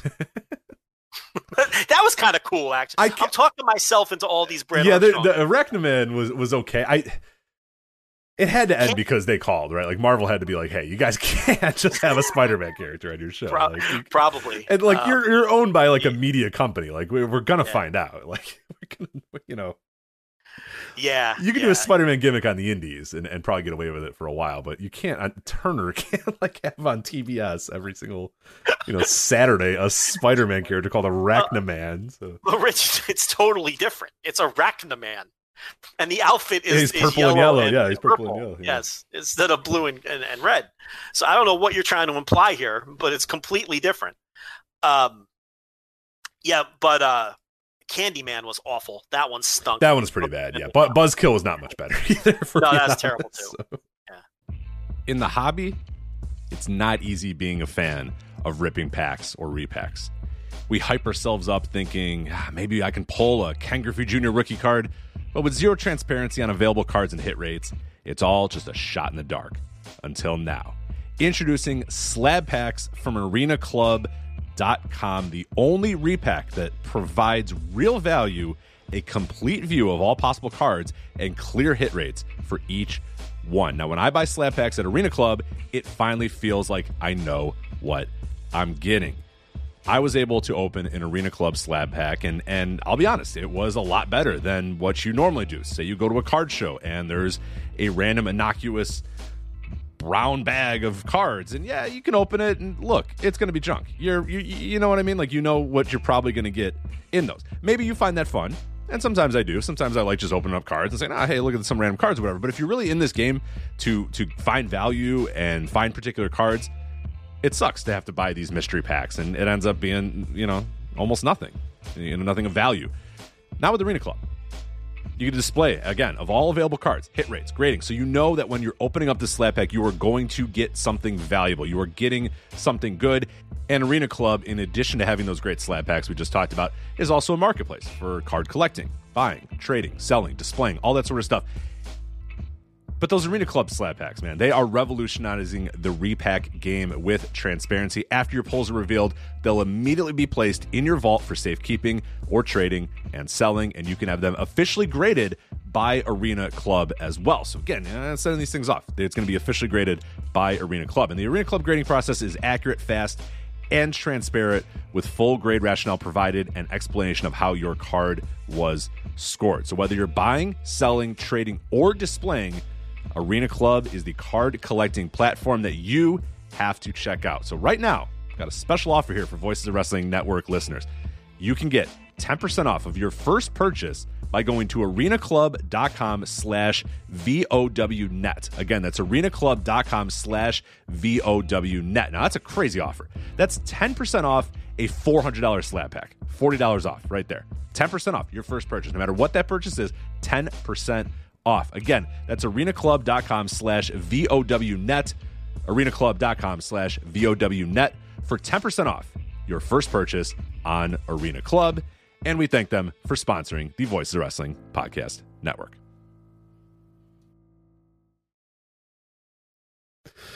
All right. Anyway, let's get to this double or nothing show. We'll break down it uh, match by match here.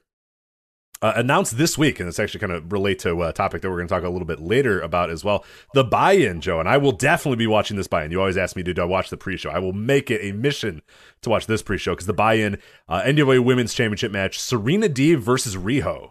That's a hell of a match just put on the buy-in there. I like it. Yeah, no, I mean Deeb is fantastic. Um, she was so great against Red Velvet and coming off the injury. I mean, she was just tremendous. And I'm not the biggest Riho fan, but I, I think that these two uh, could have on a- a paper it looks like an awesome matchup. Yeah, it seems like the styles are going to be perfect for the two. Yeah, I, I hope they go out there and just absolutely kill it. See, that's where I worry a little. I don't know if the styles are a good mix, but I always say that about Riho because I just see her as like, I don't know, 80 pounds, and I just you know my issues with Riho. Yeah, yeah, for sure. For I, sure. I think that you know, you know, but there have been matches where Riho has kind of won me over, but I think Deeb is elite. I mean, I think she's yeah, mhm. uh, one of the best women's wrestlers going. So, and I, I like the aggressiveness against Red Velvet on TV last week. So, uh, yeah, that's a really good uh, pre-show match. yeah. So definitely be checking that one out, and uh, we'll, we'll we'll put a pin in that. So we mentioned the NWA Women's Championship match. Put a pin in that, uh, and we'll discuss it uh, a little bit when we talk about the NWA pay per view coming up uh, the following week. But uh, then you have AEW uh, World Tag Team titles, as you said, the Young Bucks versus Moxley and Kingston, which I think has been a tremendous build. There's been some dorky stuff, you know, Moxley and Kingston stealing the shoes and all that sort of stuff, but it's a Young Bucks match. It's probably going to be the actual opener of the show, and these guys are going to go out there for 15 minutes or 20 minutes or whatever and fucking kill it. I mean, it's going to be a great match, and there's just no doubt in my mind that it's going to be great. And I think it's a really cool. I, I like the Moxley Kingston team. I like the the way to get Moxley kind of out of the main event mix right now. Give him in the tag team title mix. The Young Bucks are the Young Bucks. They're incredible. Eddie Kingston's been very good in AEW so far, so I'm very much looking forward to this match. And I think uh, I, I think on paper, one of my more anticipated matches of the entire show. Yeah, I just think it's too soon for the Bucks to lose the titles. The timing doesn't feel right. Yeah, no, no, no. I, Oh. I, I don't think they lose the titles here. So I think Kingston has to lose here because you're not going to beat Moxley. Um, but yeah, I think the build has been good. When Max Caster called Eddie Kingston, when he said Eddie Kingston looked like a box of Newports, I fucking lost it. I mean, I've never heard that was great. Yeah, I've never heard a, a, a comparison that made no sense yet made all the sense in the world. yeah, yeah. Because everybody, everybody got real big on the line about the, you know, you know, your wife's calling me for oral sessions or whatever, Yeah, which yeah. was a good line. But I'm with you. Then I was just like, that's a good. And then he did the box, you know, the box of Newports, and I was Yeah. like, oh my god. you look like a box of Newports. I I couldn't, but it's just so funny. yeah, for some reason it just works. yeah. it just works. It makes no sense, and it makes sense. Um, but no, that should be great. And uh, I heard Moxley on some media interview saying that, you know, he's I got invited to a super kick party, but I'm just gonna punch people in the face. You know, So that's yeah, I love it. it's just yeah. So the dynamic is good, and uh, it sounds like Moxley and Kingston are going to be a team really moving forward because he's you know uh, I really think this is a listen unsolicited idea for TK or whoever else. They should bring in this uh, slice boogie as the pin eater for these. Uh, He would fit their aesthetic perfectly. Uh, he would go with Moxley and Kingston. He'd fit them like a T, and then he could get pinned in all these matches instead of Kingston. It'd be perfect uh, you know, Slice Boogie, one of the few bright spots of, N- of this season of the NWA. Uh, but that's a guy that you know I would have my eyes on, and, and he would he would fit. I have no idea if he has any personal connection to these two guys, but uh, everyone's in a fucking faction or a unit already. So give them the third guy that could do that could take all the losses. Yeah, and I think the good thing about uh, uh, Moxley and Kingston is is and, and especially Moxie, we, saw it in, with, with Umino uh, in New Japan is like he, he they seem very fatherly, like they can just kind of take you under their wing a little bit. Like they're like the least they're, not the people that you want your kid to get you know with. Like you would hate. I think I wrote in a New Japan uh, uh, ebook a few years ago about like you know Shooter Umino, like you know his mom is just, you know he's coming home a little bit later every single day. He starts wearing a leather jacket. You know you find you find a box of cigarettes in his you know his jeans pockets, and you wonder oh, what happened to my kid. He used to be so good, and then you know one day Moxley pulls up to the house and honks, and you know Umino runs out, and you know the mom just cries and her, you know her husband's Yeah. shoulders. What happened to our kid? Like like but that's what i mean like the least father figure ever but you could totally buy that like just little by little they indoctrinate another guy into their group. Like you don't have to have a personal connection. You just needed them to th- you just need a guy to think that moxley and kingston are cool and then moxley and kingston to slowly but surely turn him into a dirtbag and then it, it, it just kind of works so. Yeah, yeah. Uh, next match here that I think I'm looking forward to, but I don't know. I, I need you to sell me on this one here a little bit. Sting and Darby Allin versus Scorpio Sky and Ethan Page. I'm interested to see what Sting does. I'm interested because Darby Allin is great. Uh, that's about it as far as this match. Scorpio and Ethan do nothing for me. Uh, Darby's probably going to take some hellacious bumps, but I think all of the intrigue in this match is, is is what happens with Sting. What does he do? How do they kind of hide him in the ring, or do they hide him in the ring, or what what happens? Because it's the first time he's going to be in the ring since that Seth Rollins match, right? All the way, all those many years ago that he was uh, in the ring and, and, and took that uh, uh, that buckle bomb that really did some damage. So I don't think you have to hide him. I think he's looked good enough physically to get through a tag match like this because Darby Allin is going to sell for 11 minutes and get his ass kicked. And all Sting is going to have to do is come in for a hot tag and clean house and maybe take a bump or two. I mean, I would put the flat back bump over under for Sting at 1.5. That would be my the over under I would set for that. And I would play the under, honestly. Uh, you know, I think he's going to come in, clean house on a hot tag, and I think he's shown that physically he can do that. And then you do whatever finish you're going to do. So I'm not really worried about it because Darby Allin is going to do all the heavy lifting in the match. Right, right, right. I, I think honestly the, the structure that I have in my mind is exactly like you said. Darby starts the match out, gets his ass kicked for 10 minutes, hot tag to Sting. Sting can go in there and do the back elbow, the boom, boom, boom, clothesline, stinger splash, stinger splash. So you know what I mean? Like, yeah, you could see it in your mind exactly. He he might not even need to even take a bump, honestly. It yeah, I could would be take the under. I yeah, it, it could honestly be Darby does that entire thing. He tags Sting in, like I said, boom, boom, boom, comes in, lariat, lariat, lariat, back elbow, stinger splash, stinger splash, puts Scorpio in the you know the the, the death lock or whatever, and he taps, and that's it. You, you know, like you could totally buy that being the finish, or you know he gets cut off or something like that, and and, and if they want to have Scorpio and, and Ethan win, but it seems to me like the, the the easy choice there is just have Sting, you know, get the pinfall, or or or he sets up for Darby, you know, he does the stinger splash, tags Darby back in, Darby does you know his his thing off the top rope with the skateboard or whatever, and then they get the pin that way. Seems like a, a reasonable thing too. Well, so Sting put Scorpio Sky in the Scorpion Deathlock on TV, and and Sky did the visual tap or whatever. mhm. So things don't tend to be throwaway in this company. So I feel like Sting is gonna they're gonna repeat that, and Sting may have him in that hold. And but then I could see like Ethan Page maybe decking him from behind or something, setting up, um, you know, and then Sky pins him or something. But no matter what you do in terms of a finish, I don't think Sting is going to have to do enough to the point where I'm worried whether he can handle it or not. Because we've seen him go on big offensive flurries during brawls and things like that, and he's looked actually pretty good. Mhm. yeah, yeah. So I'm really not concerned um, because I really think that the match structure we laid out, no matter what they do in terms of a finish, is something that he could easily handle. And and that works best for Darby Allin anyway, selling for 10, 11, 12 minutes to set up a hot tag. I mean, that's exactly what you want to do in a tag match with him anyway. So uh, from that perspective, because of this mix of people and the way this, I, I really don't have any concerns about Sting.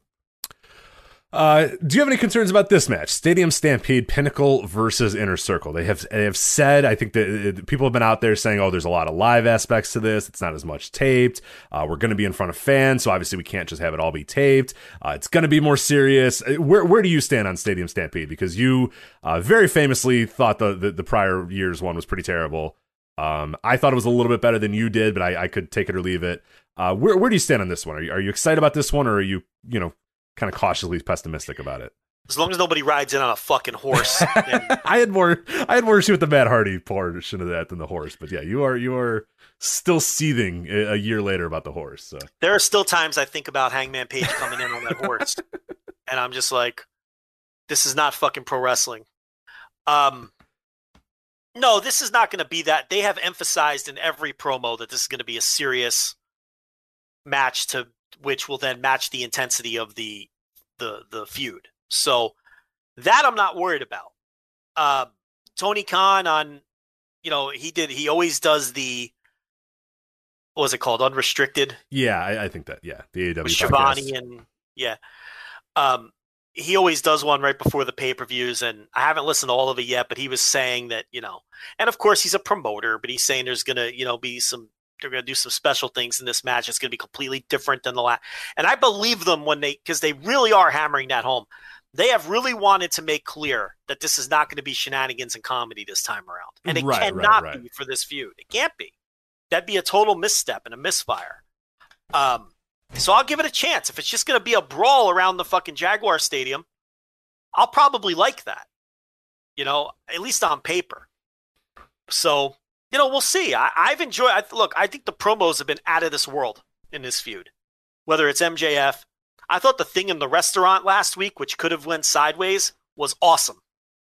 Um, you know, they've even positioned so- Shawn Spears as like this guy who's unstable, and um, you know, everyone's kind of getting more character depth out of this now. And Jericho's promos have been just home runs every week. So, I mean, you know, I I have I have high hopes for this. I think this could be pretty good. Yeah, I, I'm definitely a little bit more uh, anticipating this one, and and like you said, they've been really hitting you over the head with, hey, this is going to be more serious. There's going to be live aspects of it. It's you know, we we can't do what we did last year. Like they've they've emphasized it too much internally, like you said, like with Tony Khan going on that podcast, MJF talking about it, Jericho's talked about it, like. Even in the kayfabe, though, like right, they've said like, oh no, no more fun and games. Like this is going to Yes. be a brutal war between two. So if it's that, I'm in. Like I'm all in. If it's just these guys beating the fuck out of each other backstage, or like I think there's a way that you can do a lot of what they did with the prior Stadium Stampede, but not you know avoid the horse or a man you know being possessed or, or getting electrocuted or like there's there's so many other things that you can do with it uh, as well. So because I think the match structure itself is, is is good and can be utilized. It's just a matter of doing it right. And and and I'm, I I am a little hopeful for this one as well. And I, I'm glad you picked up on the same thing I did. It seems like the company itself is very much trying to tell you, hey, last year was last year, this is this year, and we have higher. You know, there's there's a different plan for this year's Stadium Stampede, which is is good to know. Yeah. Uh, so we have an AEW TNT Championship match now. Miro, or as of this recording, he still has to defend the title against Dante Martin. So it could be either Joe, it could be either Miro or Dante Martin versus Lance Archer. So Miro or Airwolf.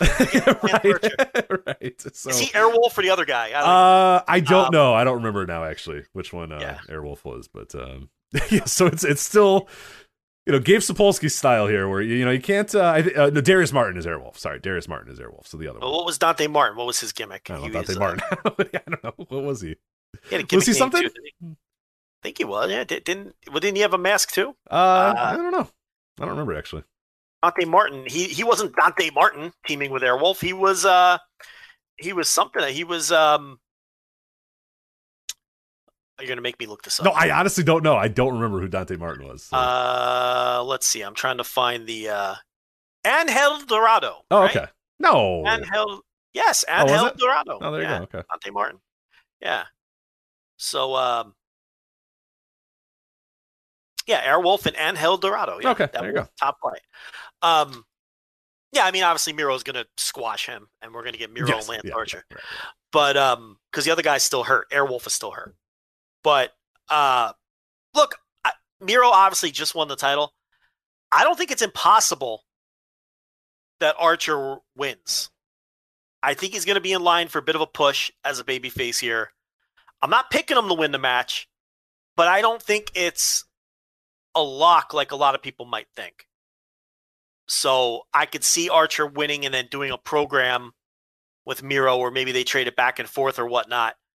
Um, but that's not my official pick. I do think Miro will come out of this with the title. Yeah, I, I do too, and I, I- think like you're saying, I don't think it's impossible that Archer does it, but if I was betting, I would I would definitely go on Miro uh, to, to to win here, just because yeah, I think it's fresh. I think they're doing a really good job with him. Everything that I've seen from him, all the the all the reviews and all the or all the interviews, I should say, and all the all the tweets and all that sort of stuff. Miro's where we wanted him to be from the beginning too, and and and, said he should be, and and you know people can kind of retcon this and tell us, oh, this was always the plan. They were always going to get here, and it's like, yeah, but you, why'd you waste seven months doing this? You know what I mean? Like, you know, oh, if, if it was if this was clearly where it was going to go, and this is clearly the best story for him, and yada yada yada. Well, what, why do we wasting seven months then of him being a dork? Like, you know, Hey, hey, well, listen. I don't think we ever disagreed that they were eventually. no, we said they were going to eventually get him, but we said just fucking do it. Just have him come out, fucking take Kip Sabian's head off, and let's get going. Let's get to work here. Like, why are we wasting Hey, time?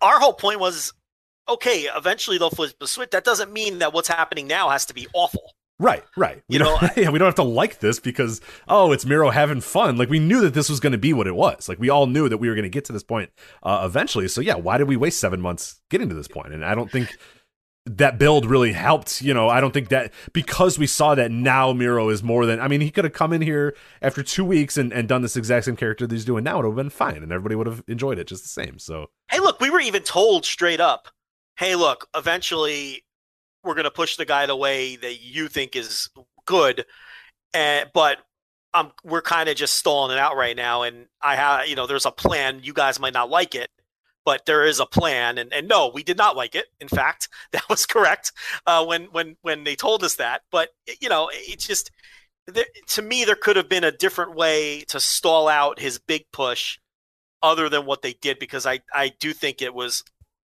it was all very very bad. None of it was even remotely good.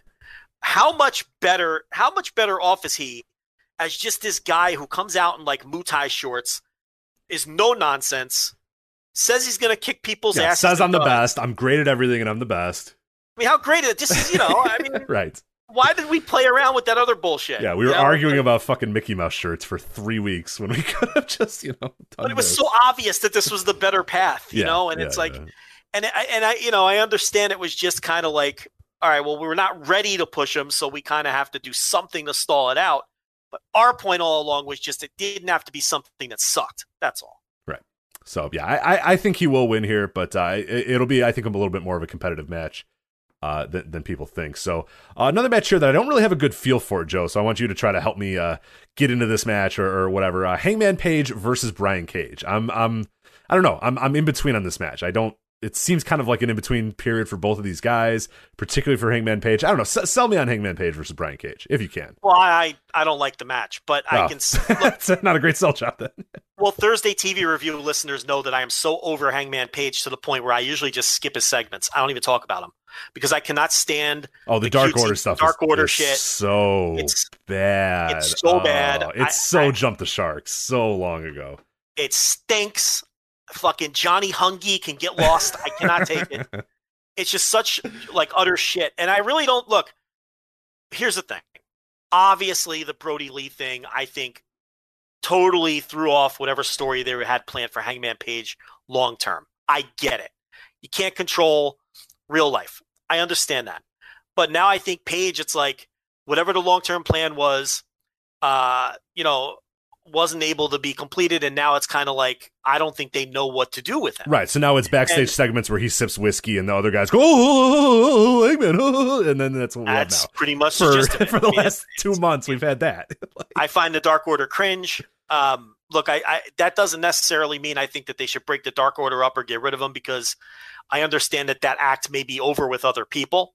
Uh, I have no use for it, but I the this match I think is easy though because Cage beat Hangman to knock him out of the number one contender spot on Dynamite a few weeks ago, and really cost him a world title chance.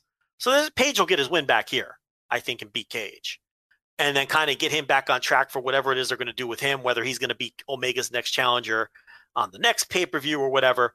So from that perspective, I think it's a pretty easy match to figure out. You know, I just think Page is gonna is is gonna you know beat Cage and kind of get his revenge or whatever. But I just have no interest in anything Hangman Page is doing right now until he gets separated from the Dark Order because I I cannot stand the Dark Order. yeah. And I- I'm always in between on Brian Cage as well. Like, there's times where I really think there is something there, and there's times where I think, ah, you could do this with him or that with him. But, but largely, he's a guy that kind of underwhelms me all the time. So yeah, this is a very underwhelming match to me. So you did not sell me, Joe, very well on Hangman Page versus Brian Cage. As in, I don't watch any of this one guy's segments, and the other guy, uh, you know, he's just whatever, Brian Cage. So I, I don't know. I, it I guess. Hopefully it's short. I suppose. Hopefully it's not 25 minutes. So that's Little heat on Hangman Page. Little heat. Little bit. yeah, yeah. Little bit heat. Little bit heat. Uh, casino battle royal. So I'm gonna list the names of the participants here of this casino battle royal. We have a very dangerous to be announced, Joe. So I'll let uh, wild speculation uh, occur at the end here. But we have Christian Cage, Matt Sydal, Powerhouse Hobbs, Penta El Zero, Jungle Boy, Matt Hardy, Marq Quen, Isiah Kassidy, The Blade, Evil Uno, Colt Cabana, Preston Vance, Griff Garrison, Brian Pillman Jr., Max Caster, Anthony Bowens, QT Marshall, Nick Comoroto, Dustin Rhodes, Lee Johnson, and then to be announced. Yeah. Well, uh, Bryan Danielson. I'm just kidding. it's not. I don't think it's Bryan Danielson. So yeah. Um, coming out for the Casino Battle Royal. you got to buy that one, right? Yeah. You got to buy that song. um, I mean, you could have Flight of the fucking. What is it? No, Flight of fuck the that. Final cut. No, I, I, Uh, I, we the it's entire public inst- domain. It's cheaper. Uh, I know, but the entire instant reaction would be us yell. I, I, I don't know if what you would be doing. I'd be yelling at at, at, at Tony Khan and telling him to, just like he did with the Moxie song, where he somebody bought the wrong version of Wild Thing, which is incredible because Moxie came out and was like, "What the fuck's that shit, man?" They're like, "That's Wild Thing." He's like, "No, no, no, no. There's another Wild Thing. Pick that. That's not the one I well, wanted." the, well, the cover reason was they wanted to use the original version for the Nagata match. uh huh. Okay. I feel like that's a cover reason. I- Yes, it's definitely a cover reason that Moxie said, "Hey, give me that Wild Thing song, whatever." Yeah, you know, you guys know the song, right? And they were like, "All right." So somebody bought it. He came out to it and said, "The fuck is that Wild Thing shit? What the hell's that?" They're like, right. "Wild Thing." And he's like, "No, no, no, no. There's another fucking no, no, no. It's not it." Onita's song. Yeah, Onita, whatever, whatever the fucking one Onita uses." And then they looked it up and they said, "Oh, there's another Wild Thing." Okay, so Yeah. has do you Um, think he's ever seen Major League, the movie Major League? Yes, I do. Yeah, I think so too. Yeah, I think that's the movie he's seen. Yeah, yeah. Um, Khan did say that he's making a bunch of signings and it's time to add to the roster. So the mystery man will be the first person, and then uh, he said on the podcast they'll be announcing more signings after the pay per view.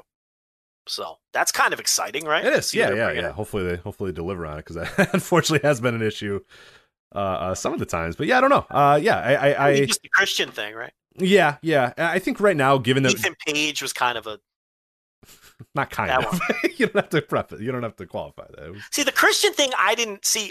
I know people were disappointed by people that. one. worked themselves into a shoe with that one. yeah, they It's- really did. But Ethan Page one was kind of a yeah, it's kind of a letdown. Um, you know, but uh, Big Show doing commentary for this. Paul White will be doing commentary for this match.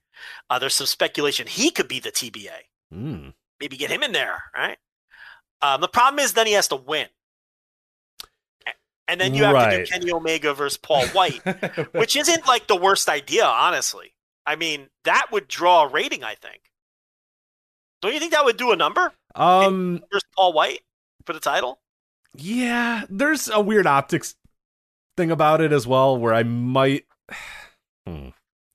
Yes, it, so it, it it would, but I also think that the optics of it would be weird, and people would would not be able to handle it very well.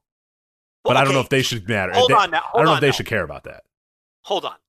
Roman and Sasha Avatar is not handling it well, or people that matter. Um, a little bit A, a little bit of B. Definitely the Roman and Sasha people would not handle it very well. Hey, but but I don't care about them. about But I don't. Yeah, I don't. I don't care about them. Your core customers. I do think there would be thing? some. I do think there would be some. Oh my God, you're just using old WWE guys again. Uh, you know, like there's going to be your yeah, your Romans and Sasha's whatever. They're they they are what they are. Don't care about them. I do think there there would be some like ah, that's kind of weird. You know. you know my stance on this. Once they're your guys, they're your guys. And to me, it's all how you use them and present them. And to me, Paul White has been nothing but a color commentator the entire time he's there. We've seen him on Dynamite once, I think. I think if he was the guy and he won this match and they did Kenny Omega versus Paul White, I think that would be a match that would draw a rating. I think it'd be a good idea. Obviously, I think you have Kenny Omega beat him.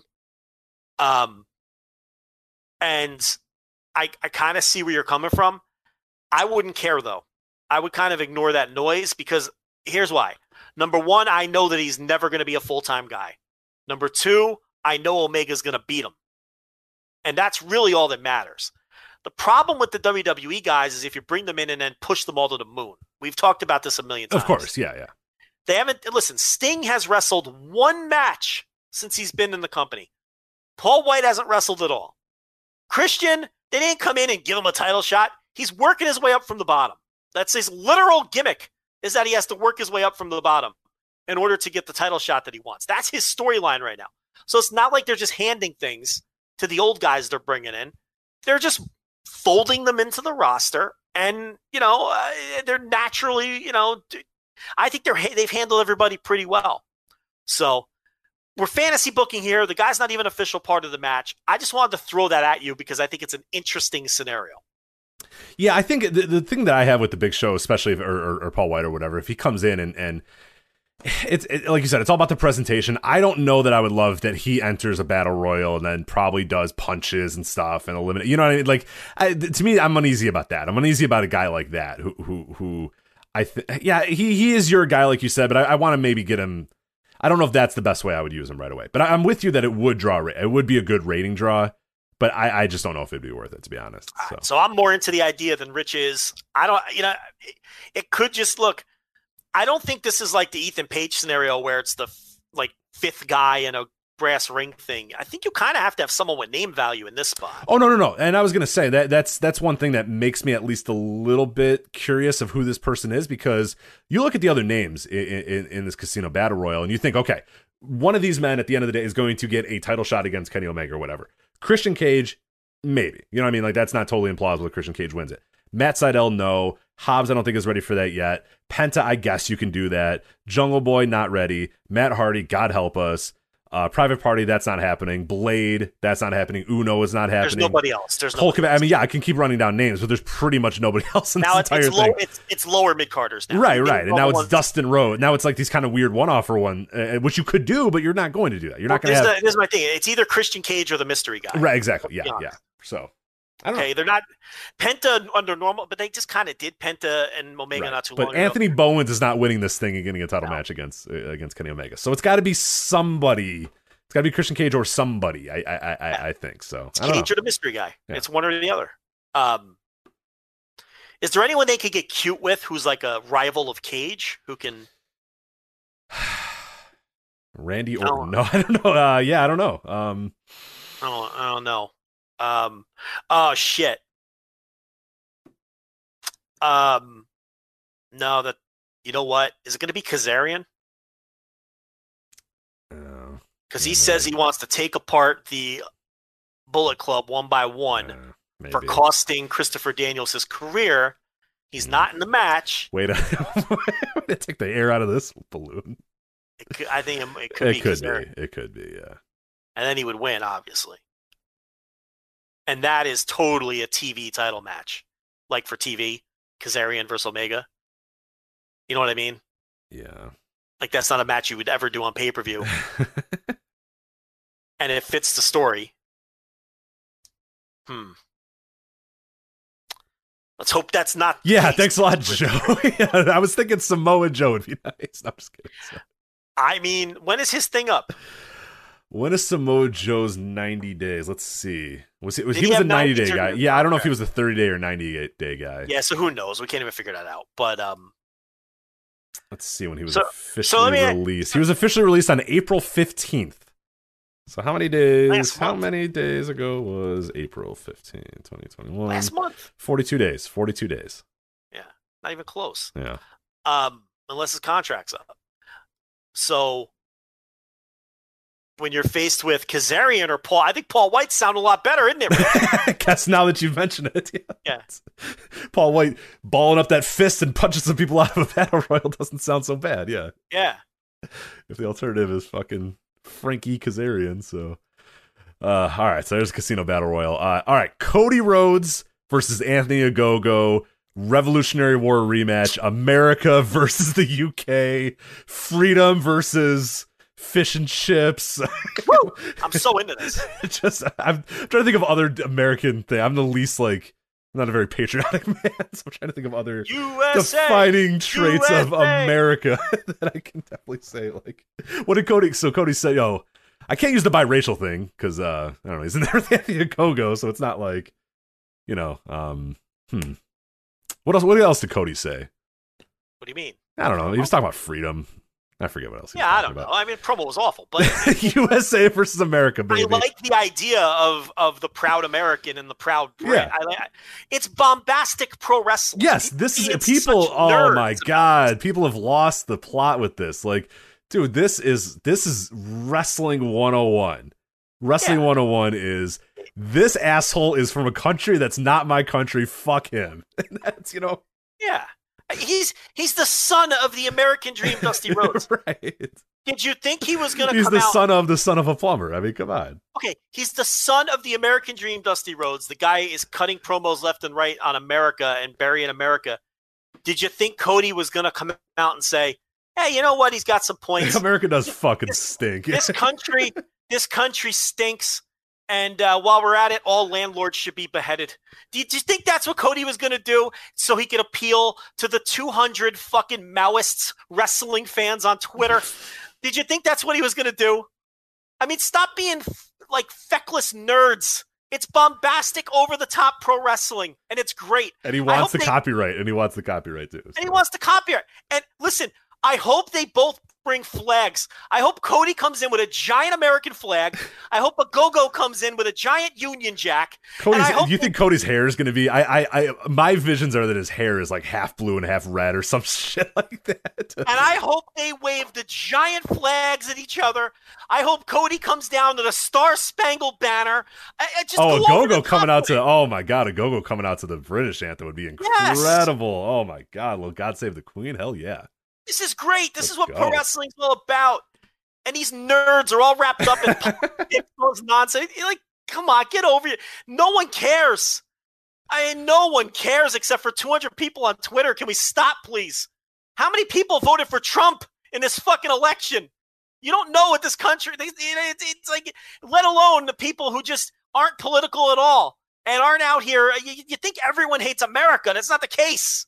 I mean, people are so off base with this one. I'm not saying I like the storyline or this is the direction I would have gone, but it doesn't bother me. This is pro wrestling. It's over the top, bombastic pro wrestling. And let me tell you something. If they do this match in in in the UK, it'll blow the fucking roof off of any building they do it in, and Ogogo will be the face, and you'll have that awesome Heart Foundation 19, 1997 dynamic of Ogogo being the baby face in his country and the heel in America. And that's exactly what they're going for here. I, I totally believe this is by design. So just, it's cartoonish to me. It's a fucking cartoon. I, you can't sit there and take this seriously. Like Cody's out there, you know, uh, you know, cutting some promo on, cutting a fucking serious promo on CNN. He's out. He's a pro wrestler doing a cartoon promo. I mean, for God's sake, people, can we get back into reality with this? Jeez. And I hope they do a flag match at some point. I was gonna say a classic like flag match. Call up Del Wilkes. Oh, uh, know, can you call up Del Wilkes? I forget. Is Del Wilkes dead? Del Wilkes is not dead. Okay. Does he still own But the he Patriot gimmick? He he sold No, it, right? listen, Del Wilkes is a hardcore right wing trumper. You can't. Oh, that's right. I forgot he is. Okay. Don't call Del Wilkes. Yeah, don't call Del Wilkes. Um, He's out of his mind. You can't use Del Wilkes. Okay, I didn't know he was that out of his mind. Okay, shit. Yeah, yeah, yeah. Not he's not like your. Yeah, he's, He's, not. yeah, your no, he knows. He knows what's going on. fucking- yeah, yeah, yeah, yeah, yeah. He's a fucking nut. He knows the score Like, and is well aware of the score and, and, and likes the score that he's got. Yeah, okay. Never mind. Yes. Don't call Del yes. But geez, that's what this is. It's Call Jim Duggan. Jim Duggan probably only tangentially likes Donald Trump, right? Wrestling silliness, you know. And it's like Ogogo too. He's like the he's the opposite side of the same coin. He's a Union Jack guy. He's a fucking. He was defending the monarchy a couple days ago. right, right. So he's he's Cody just on the other side of the fucking Yeah, water. he's an Like, old school dude. He does fucking liver punches and shit. It's yeah, this is like this is Cody just like you and you know being the dork that Cody is that he just sent this guy every like basic 80s and 70s like, you know, America versus X country match ever and said, let's just keep it simple, man. You throw punches, you come out with the Union Jack, I come out with the American flag. Like, yeah, this is going to be a very, very basic, basic match. And that's fine. That's what it should be. Yeah. I can't wait. I, yeah, I don't, people are really upset about this match oh, for some God. reason. And it's like, yeah, it's it's classic, just dumb American pro wrestling, and I love it. Yeah. Yeah, but um, you know, the more important thing here is the continued push and development of Ogogo who looks like he can really be a top-tier star. But if he if he just if he's terrible in the ring, it's it's it's going to be a lot harder in this era where people where there's an expectation of match quality for him to get there. Right now, they're being very protective of him, Mhm. which is smart. Um, he's he's going in there. I thought the Austin Gunn thing on TV was tremendous. I mean, you know, the gut punches and Gunn spitting up the blood, and Gunn not wanting to give up, you know, until the referee had no choice but to end it. So uh, if Ogogo is going to do these kinds of matches for now, it's going to come across different, and it'll it will work. But Cody really has a very important job on his hands because he's very. This is a such a key match for Ogogo, and I know they view him as a potential top guy. Ogogo has everything else. The guy is loaded with charisma.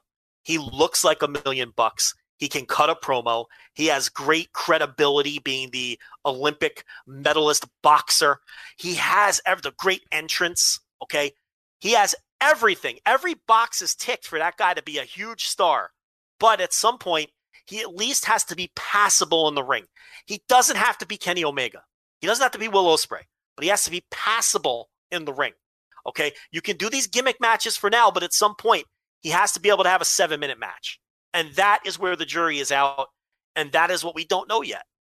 But as far as everything else goes, this looks like a guy who could be an elite top level drawing star at the top of your card down the line. Yeah. You know, No, but, sure. but but the jury is out. I mean, I'm not guaranteeing that. I'm not saying I need to see more. He has everything but the bell to bell. We don't know. We do not know. Yeah, and, But- and and something that we've talked about a lot over the course of AEW's you know history, especially in the last year, is how interesting it is that this company that was built on the backs of of, of of Omega and the Bucks and these kind of work rate guys and all that sort of stuff is that a lot of the people that they're developing, a lot of the young talents that they have. Are guys that have everything but the in ring. You know what I mean? Like have the look, have the promo skills, have every, you know, have the charisma, have the the it factor, but maybe we don't know what they can do bell to bell. And I think it's a it's an interesting thing and it's an interesting development. And and he will be one that that I'm going to keep my eye eye on in particular because so far we've seen that he's very raw and that they don't have a whole lot of faith in him to or or maybe I, I, don't- faith not the right word, but at least so far they've kept it kind of simple with him and, and and just do basic stuff. And I think the question that you know eventually comes up is you know how long until he does have to have you know what you would call a traditionally good match like does does this match versus Cody need to be that or can it be you know him you know just kind of selling and then he hits one punch or whatever and and it's over is No, that okay in your you mind or to- no, no, you don't need to do a real match here. You can do what he's been doing. okay This- Well, this but can- when's when's the point that you would want to see Let me tell you something. This is going to be arguably the hottest match on the show when it comes to the crowd. Okay, so you're going to have it's it's going to be helped by the red hot crowd. Okay, so you don't need they don't need to go out there for eight minutes. They don't need to go out there for 15 minutes. You can get away with doing a three or four minute deal here because it's going to be hot. And then you know whatever it is in terms of fit. Look, you can't beat Ogogo yet. So he's either going to win the match or if he does lose the match, he has to come out looking good in the end. He has to get his heat back, right? So the, the result almost doesn't matter. He just has to shine in the end. So I don't think it has to be long. This doesn't have to be where he proves himself as a worker. Because even the way they've built it, you expect this to just be quick fireworks. Right, right, right. And they're trying to they're So- selling the, the rib injury as well. That Ogogo's coming in with a, a bruised rib or whatever. So yeah, it, it'll Cody's offense will be he kind of attacks the rib and then Ogogo, you know, fights through it and, and, and knocks him out or something like that. And that's kind of your finish. In my mind, that's what I would do as the finish. So um d- yeah, I don't know. I I I, I like it. I, I you know to me, I'm fine with different wrestling, and I think that's one thing that AEW has done very very well so far is give us like an Anthony Ogogo type. I mean, we we don't we haven't gotten that type of guy in a while. We haven't gotten a guy that feels like Yeah. he's a he's he's got everything.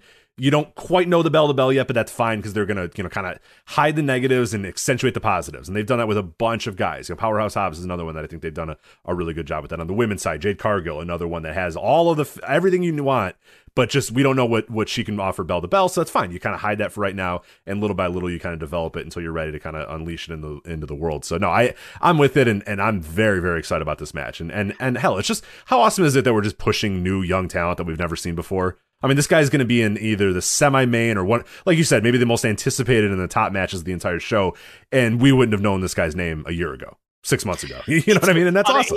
It's unexposed talent. Most importantly, And that's you know, what it's wrestling about the age. And that's what wrestling is. Like that's every you go back and look at the history of successful pro wrestling companies and they're built and I'm not saying Anthony Ogogo is bringing in the new boom period or whatever, but like you look at all of the history of successful pro wrestling except for 1996 and 1997 WCW and pretty much every single period in pro wrestling that did well and was successful was built on the backs of new unexposed talent. Of yeah, I mean, yeah, you got you always have to make new stars. I mean, that's that's the name of the game. Someone uh, no, but don't tell it to every other wrestling company. I understand. No, somewhere I along the get it. line, everybody lost the fucking plot on that, and and, and he yeah. might be a he might be a massive bomb here. I mean, this is a pivotal match for this oh yeah, guy who knows? Yeah, and for this company, and that's why it's to me, it's it may be it may be the most interesting match on the show. And Cody has an enormous task on his hands, and he's really been the guy since the formation of this company put in a position to get the new people over. You know, he got Darby over. You know that that that feud with Cody got Darby over to the point where he's a legitimate drawing star at this point. You know, he his matches got Ricky Starks and Eddie Kingston jobs. He's been put in positions to get other people over to varying degrees of success. Shawn Spears didn't work out, right? To the level that you would that that they wanted. But he's constantly in this position and he's in it again with a guy who is very obviously incredibly green. Now, by design, his matches have been the way they are because number one, they want to get him over as a killer. Number two, they don't want him selling yet, but they're also clearly hiding something. Okay, that's that's definitely a factor here too. Uh, so now we see. I still think there's going to be a lot of cloak and dagger with this. I don't think they're going to expose him. I don't think they're going to ask him to go out there and work 18 minutes. Who the fuck knows? Maybe we're wrong, and maybe this guy is hell on wheels, and they were saving it for this moment. I don't expect that though. I expect it to be short. I expect it to be fireworks, and no matter what the result is, I expect Anthony Ogogo to be standing tall at the end, and Cody Rhodes uh, laid out probably with a fucking British flag draped over his lifeless body. right, right, and, sure. and that's how I would do it, you Yeah, know, and yeah. and and that's how I would go about it. So uh, we'll see, but you know, um, I'm very interested to see how it all comes across.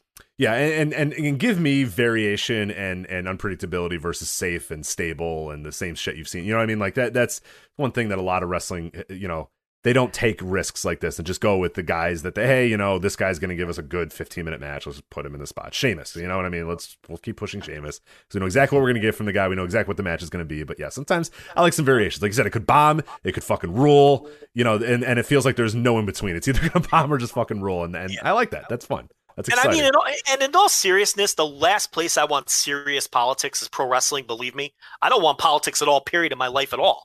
So the last place I want it is my pro wrestling. The thing about this though is it feels cartoonish to me. That's why I. It's like, it's like I said at the top. Like it feels like just huge, bombastic, silly pro wrestling. Yeah, I mean, he's like I did Coco on Twitter. I forget what it was. And look, I, know that it, I'll let you make your point, but Yeah, yeah. it's like I feel like yes, this is like the worst time ever to do like uh, you know, a gymnastic baby face or whatever, but it's like it feels so cartoonish to me that this doesn't feel all that much different than like Corporal Kirchner and Nikolai Volkoff having a flag match. It's right, like, right, right. It just it feels like pro wrestling silliness to me.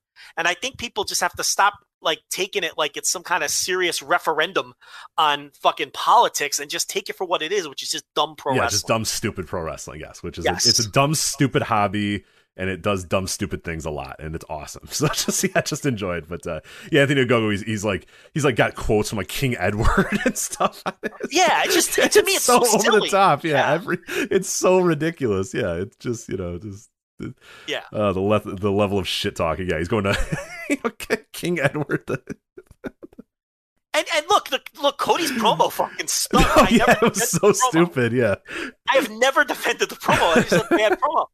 He is just But this he- stuff, uh, this is wrestling is dumb. You know, I love it. Yeah, Cody talking about how oh, you know, I, I you know, just just all the stuff Oh, about freedom and. Americana, and then yeah, Anthony Ogogo on the other side quoting King Edward the Eighth, and it's just so ridiculous. yeah, I mean he he he he got a smattering of booze, and but he did reel him back in. And then uh, you know, it- it- but but the the angle itself is just I don't know. it's it's just silly pro wrestling. But um, you know, we'll see. I'm I'm looking. That's the match I'm most looking forward to because I'm most curious about. Yeah, absolutely. Uh, AEW Women's Championship, Hikaru Shida defending the title against uh, Britt Baker, Doctor Britt Baker, DMD. Uh, very high anticipated match here. Do, do you do the title switch? Oh, she just had the title. I mean, it's it, it feels like, especially they've been doing a lot of like, hey, Shida just passed 365 days. Hey, she was champion from this. lo-" You know what I mean? Like it felt like a little too much celebrating of how long she's been the champion. And and yeah, I feel like it's time. and very heavy-handed that she's the ace on the on the media call today. Cody, he's like, no one can beat Shida right now. Yeah, yeah, yeah, yeah. But this feels like the perfect timing for Baker. I feel like if you don't do it now, you're missing You the could miss it. Yeah, you could miss it for sure. This could be not putting it on Tyler Black at the right time in ROH. This could be, you know, name any title change that came too late where you missed the peak and the right and the right timing for it. That's what this feels like. Uh, you know, Baker is peaking right now. She feels like a really hot uh, act. And, you know, Shida, to be honest, look, she got them through a tough time. She hasn't been any kind of great champion or anything.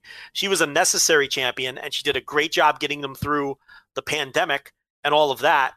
Uh, but she's not lighting anyone's world on fire or anything like that from a business perspective. It's time to put the title on Britt Baker. She's the number one person in the division. You put the title on her, and then you have a million different directions you can go, whether it's with Thunder Rosa or Serena Deeb or whoever else. It's time to make the, the, the change. Yeah, I, I'm with you. I think I, I think you know Shida's done a, a, a good job as, as champion. I think it's been a, a decent reign. It's adds stability to the, the division. The division feels way better than it did you know this time a year ago, and especially you know even this time you know six months ago or whatever. But yeah, it's definitely time for Britt. I, I think Britt has has definitely earned that. Uh, she's built herself back up, and I I think it's a great time to do a title switch right now. Uh, and kind of get to the next next step of, of the women's division. So yeah, I, I I'm anticipating this match. I think it's gonna be pretty damn good. Uh, I think Britt's one of the best characters on AEW right now, so so I'm excited about that. And and yeah, I, I think it's gonna be pretty fun. Uh, and and I think it's gonna be in a pretty pr- uh, prominent spot on the show as well. So definitely definitely looking forward uh, Yeah. to that. And then you have. Uh, your AEW World Championship match. I does this main event, or do you think? What do you think? Stadium Stampede main events, the women's. ma- Um, I don't know. There's a lot. I don't know if I main event with this one. I don't know. Even though it's a world title match, I get it, but I don't know. I wonder if you maybe put somewhere else. I don't know. I don't know what goes on last. Do you make people sit through the Stadium Stampede pre-taped thing last? Yeah, that's what I think you got to do. I think you have to have that one last, just for for. See, I think that's weird. I think you have to send people home with something in front of them. What did they do last year? Oh, no one was there. Never mind. Yeah, it didn't. it didn't matter. It was just us watching at home. Um, no, I think you do the Stadium Stampede in the semi-main event spot, or maybe in the middle of the show. I, I, I think it's just a weird dynamic to end the show with something with people watching something on a screen. Yeah, well, they they've said that there's going to be a lot of live dynamics of it. So that that's where I wonder if if maybe the anticipation is that a lot of it happens in front of the crowd. Yeah, I mean that's possible too. You're right. And if that's You're the right. case, like I think that's a good match to end it with. It's kind of plundery at back, but like you said, there is still the optics of some part of that match might be done backstage and people are just watching on a monitor, and that kind of sucks for your quote unquote main event. So, so I'm I with think you, you on can that. end you can end the show with it if it starts in the football stadium and ends in the Daily's place. yeah, right, right. I mean that you could do. Um, but I just think it would be a really weird dynamic to end with like the way it was last year, where it was all just a taped match. That's weird. That's sure, weird. yeah, yeah. I would- definitely not do that. But uh, I mean, regardless, if I were th- if I were there, sorry. I might leave. If I were there, I might leave. yeah, oh yeah, yeah. I'll, I'll you know, fuck it, I, I'll watch it later. you know, not that big of a deal. I'm not going to sit here and watch a screen. Beat the Uh, traffic, right? Yeah, Get out of absolutely. I'm, I'm a beat the Leave traffic like guy. leave like it's a sure. Sal- leave like it's a Sami Callihan main event on Bourbon Street. Oh, you know me. that's, Yeah. that's it. Beat the traffic. I beat a lot of traffic during those days. That was good. That was fantastic. I was. Yeah. I remember. I, I would look. I would like follow the tweets, and I'd be like walking in the door as people were like, "Sammy won!" like, yeah. you know, X challenged him in the ring. You know, it's, uh, I, I one time I missed Penta actually beating Sammy win the title. So I, I'm still convinced AEW did that on purpose just to make me feel like an asshole for leaving. So Yeah. anyway, you have uh, Kenny Omega defending the title against Orange Cassidy and Pac. So I hate triple threat matches. Um, not I'm not into this at all. I'm not into. I have. I was about to say I have zero interest in this match at all. Um, just give me Kenny versus Pac. Yeah, but again, maybe I- just give me Kenny versus Cass. I might even like I Kenny agree. versus Cassidy. I like like every triple threat match that I always talk about. I would just prefer it be. I mean, I've I've been there live when Orange Cassidy and Pac have had a fun match. I've been there live. You know, I've seen Kenny Omega and Pac have great matches together. I think Kenny Omega and Orange Cassidy themselves could probably have a pretty fun match together. I have absolutely zero interest in seeing a triple threat match between these guys. Yeah, I mean, I, I, I really feel like they did this because they knew they can get away with it on this show because there's other stuff on the show Yeah, that's oh, gonna, for sure. that's gonna Yeah, yeah. draw. So, they didn't. In a way, it's like you're not burning off a big Kenny Omega singles match when you don't have to. I kind of think that's the mindset.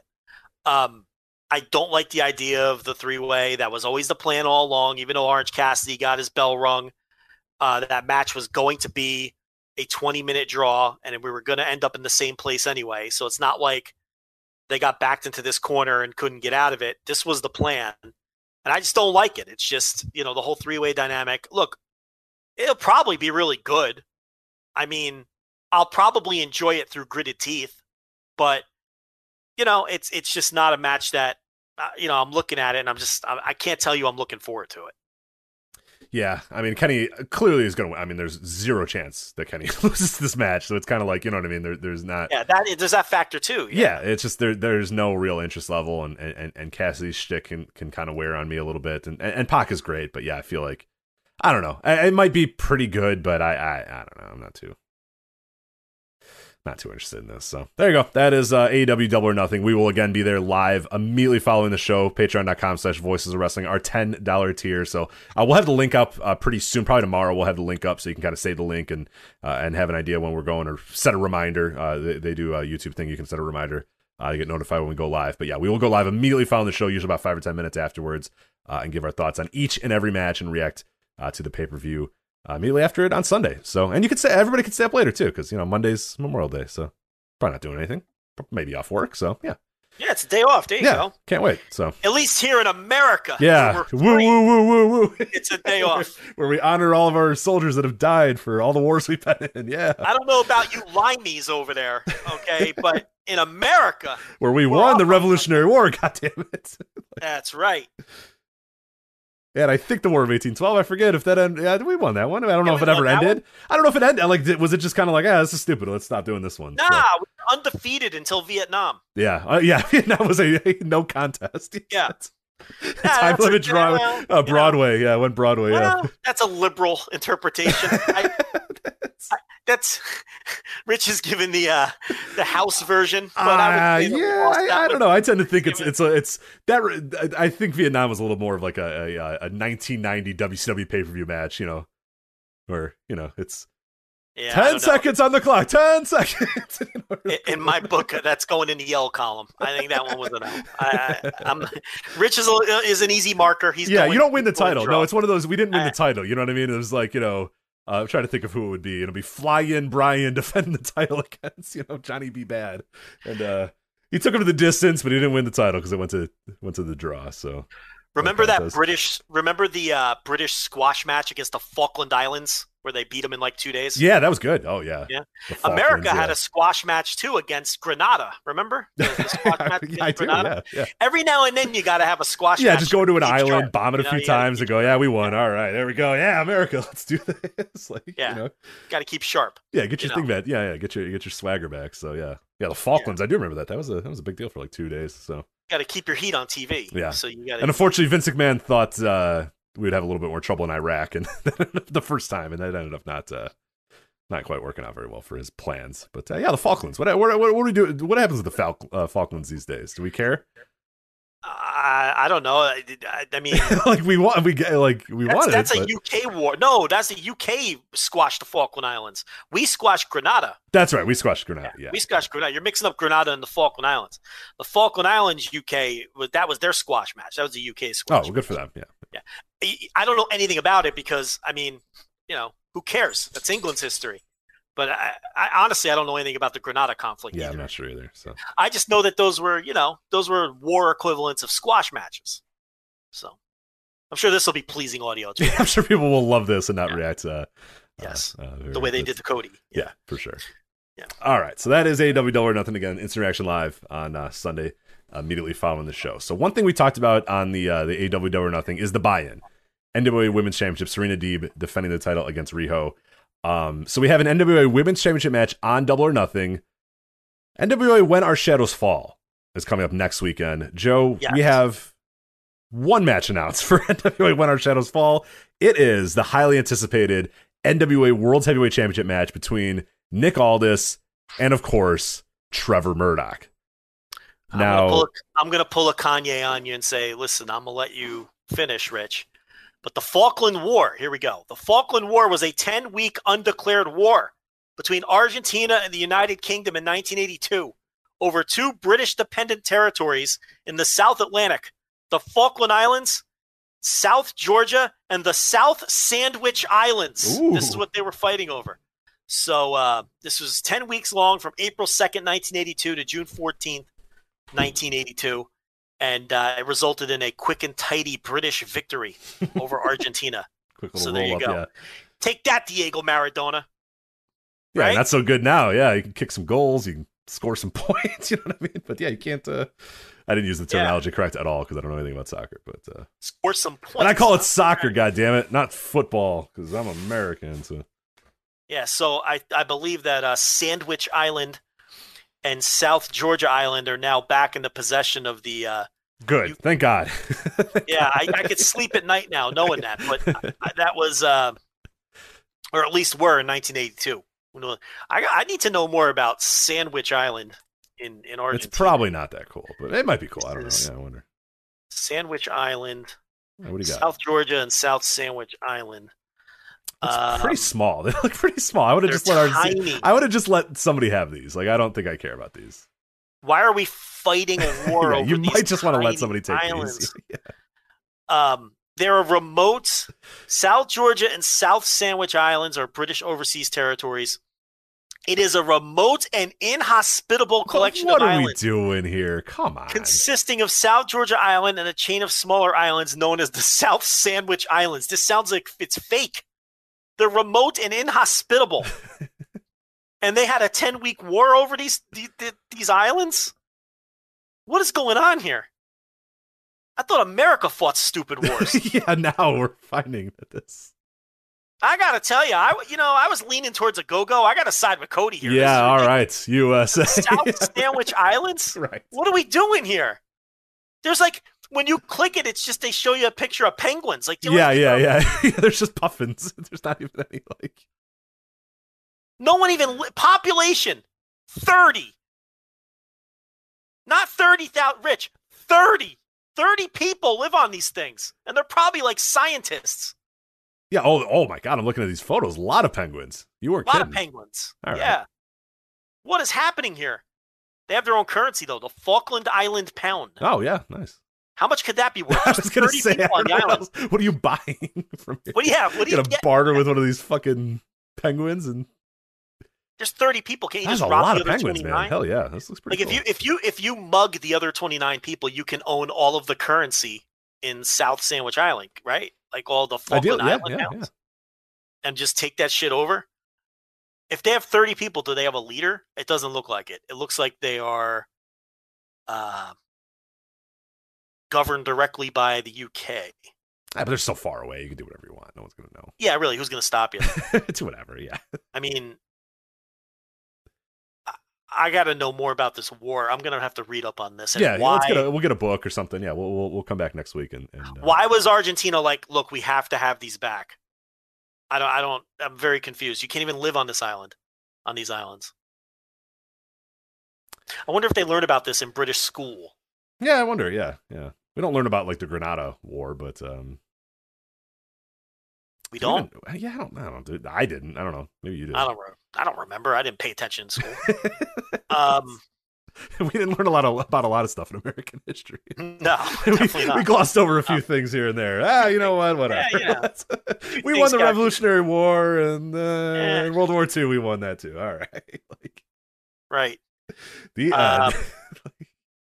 Anyway, there's uh, the South Sandwich in South Georgia Islands. there we go. So see, that's all it took for for you to become patriotic is to find out that the UK fought a dumbass war in the 80s. So now you're you're All right, we're being told in the chat room there's the people that live in the Falklands didn't want to be invaded by. Okay, Argentina invaded the islands. Here's what happened. ah okay. They wanted the islands. And I'm back on Ogogo side. This sounds like a, a useful war because these people were invaded by Argentina.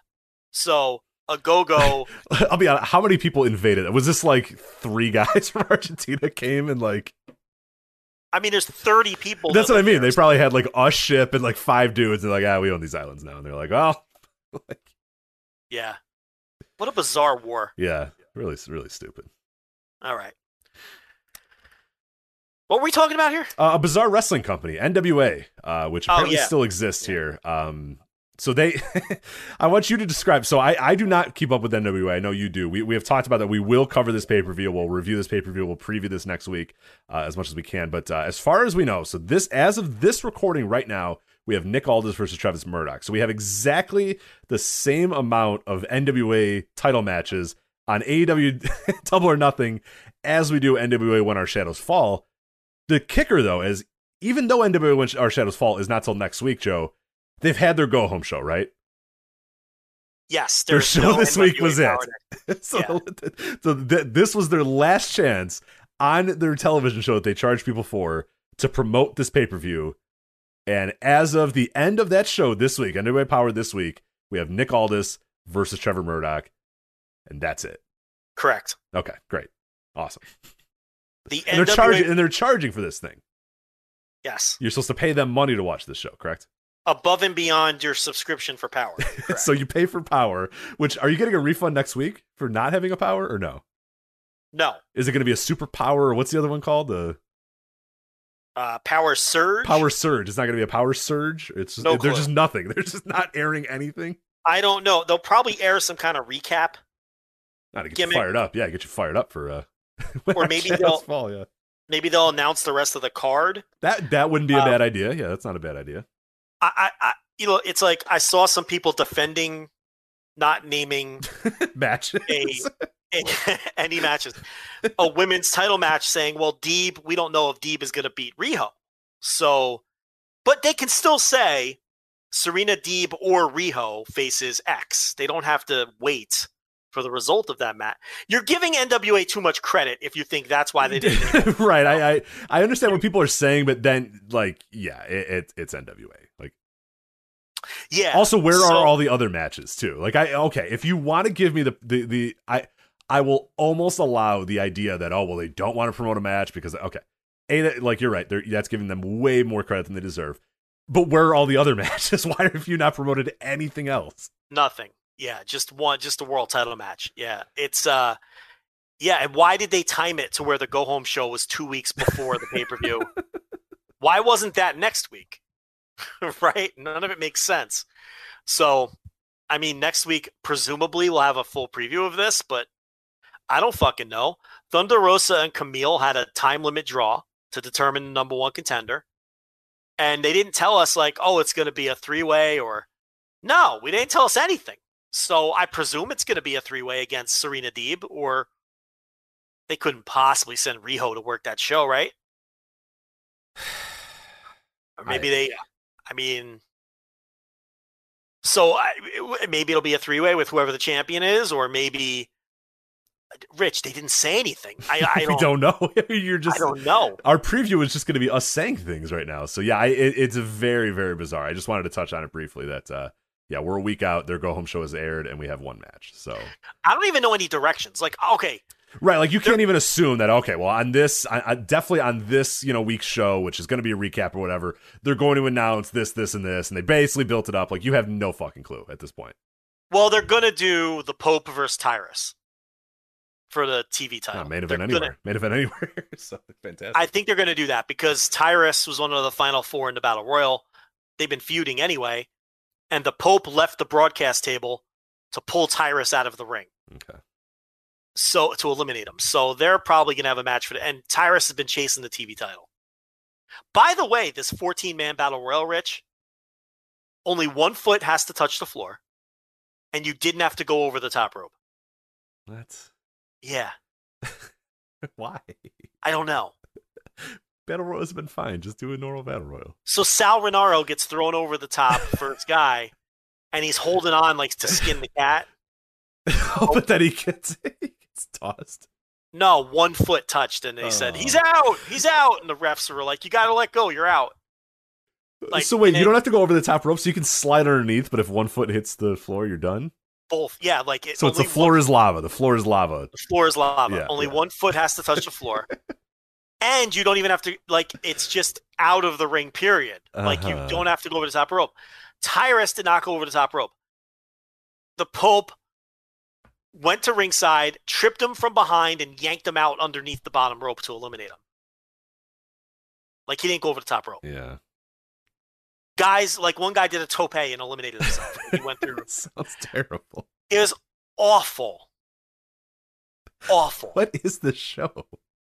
Why did like why did they change the rules of a battle royal? yeah, they've been fine for like 90 years. You know why I think they did it? I have a theory. I don't think Tyrus can go over the top. Oh, a little Iron Sheik style thing.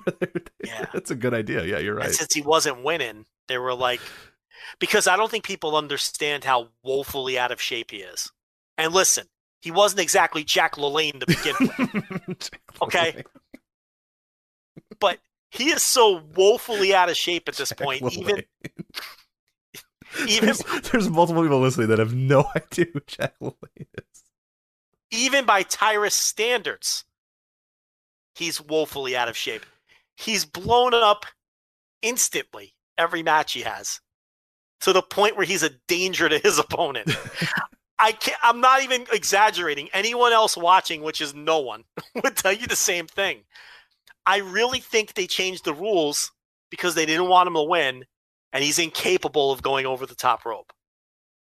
But that doesn't explain the one foot thing why would you make that a thing?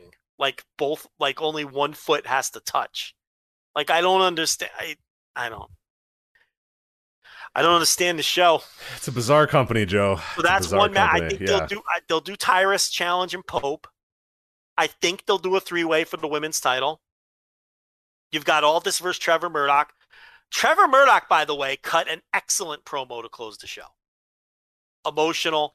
I wish Harley was here to see this. He told me I'd be the world cha- world champion someday. It was a good promo. Is that available to watch? what- Is that is that? Uh Because I've seen it passed around, but I don't know. Is it available to watch? You Oh, know, you would you would think they would make that promo available. I was it gonna say paper. probably didn't. Right. You know what I mean? Like, eh, you know, there's no direction for Chris. Oh, Chris Masters is no longer. That's right. He's not the national champion anymore anyway because he had to forfeit his title Uh to enter the battle royal. Because the no champions were allowed to enter the battle royal. Okay. Yeah, see, it gets worse. Why would you want to buy? Why would you want to be in this battle royal though? it's because the winner gets a world title shot. Okay. So the Pope was like, "Fuck that! I'm keeping my TV title." But- I see. Okay, but but all yeah. Okay, but but So so Adonis or whatever. Yeah, Chris Adonis decided. No, he didn't. Aldis made him do it because he wanted Adonis to and Latimer to go after Murdoch, so he would Okay. win. Okay. Okay. uh, All right. All right. So it's actually that. that. no, because now there's Adonis is going to be mad at Aldis because he had to give up his title for nothing because Murdoch won anyway, and Aldis is going to be mad at Adonis and Latimer because For not Murdoch doing the won. job, they didn't eliminate him. Yeah. Okay. So all that, right. they, All can right. do, they can do something with that. Okay. So, but but my point is, there's no direction for Adonis for the pay per view, and there's no direction for the now vacant national title, and they've announced nothing. Which means, I guess next week, I'm presuming they'll have some kind of recap show where they announce the matches. Aron Stevens and Kratos are the tag team champions. They're doing the gimmick where one's a babyface and one's a heel, and they don't get along and it's like this is not it's not exactly Kevin Steen and El Generico. Okay, let me put it that way. It, hasn't been great, but that's the story they're doing. But they don't have challengers set up. You know, they just beat Crimson and Jax Dane, so they can't face them again. I don't know. There's not much else in the roster. yeah. Unfortunately, that's that's. That's the whole fucking roster. There's no, there is no one else in the roster. You know, Tim Storm hasn't been on the show in two weeks. They keep saying he's on assignment. Where? what is he doing? What's he doing? What's the assignment? Finals week at school or something. I don't know. Yeah, didn't they do all these tapings at once? Like, I thought so. I guess. what did he go out for lunch? Like, where, where's Tim Storm? Yeah.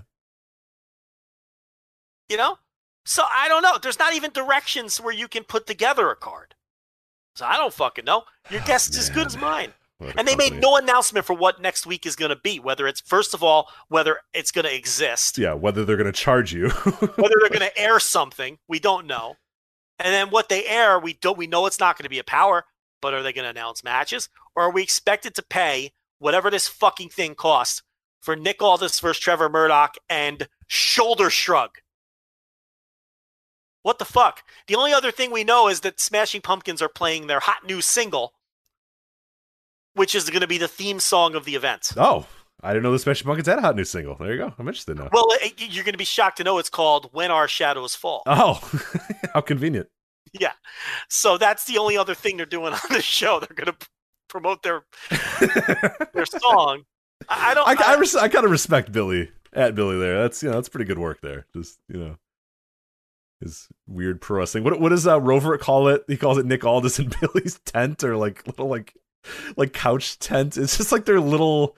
It's like their fig fed. You know what I mean? It just doesn't like. There's no real purpose to it. It's not like real, listen, but it kind of happens. It's I, I, I, want to like it. I very badly want to. You know, I want to like it. I want my little simple 48 minute wrestling show that doesn't try to reinvent the wheel.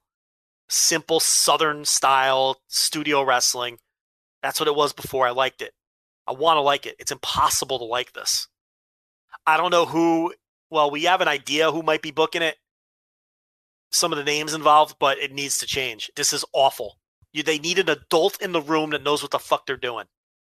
Because again, you don't need this to be inventive or like state of the art. You just need it to be simple and to make sense. right, and you need it to not end up with your go home show being two weeks before your pay per view and you having one announced match before the pay per view. I mean that that's just yeah, that tells you right there that you know you, You can even tell with the promos there's no direction because right. you don't have the right people in place. Yeah, and it's especially to, especially a show like this. And that's what made the, the first run of Power so good.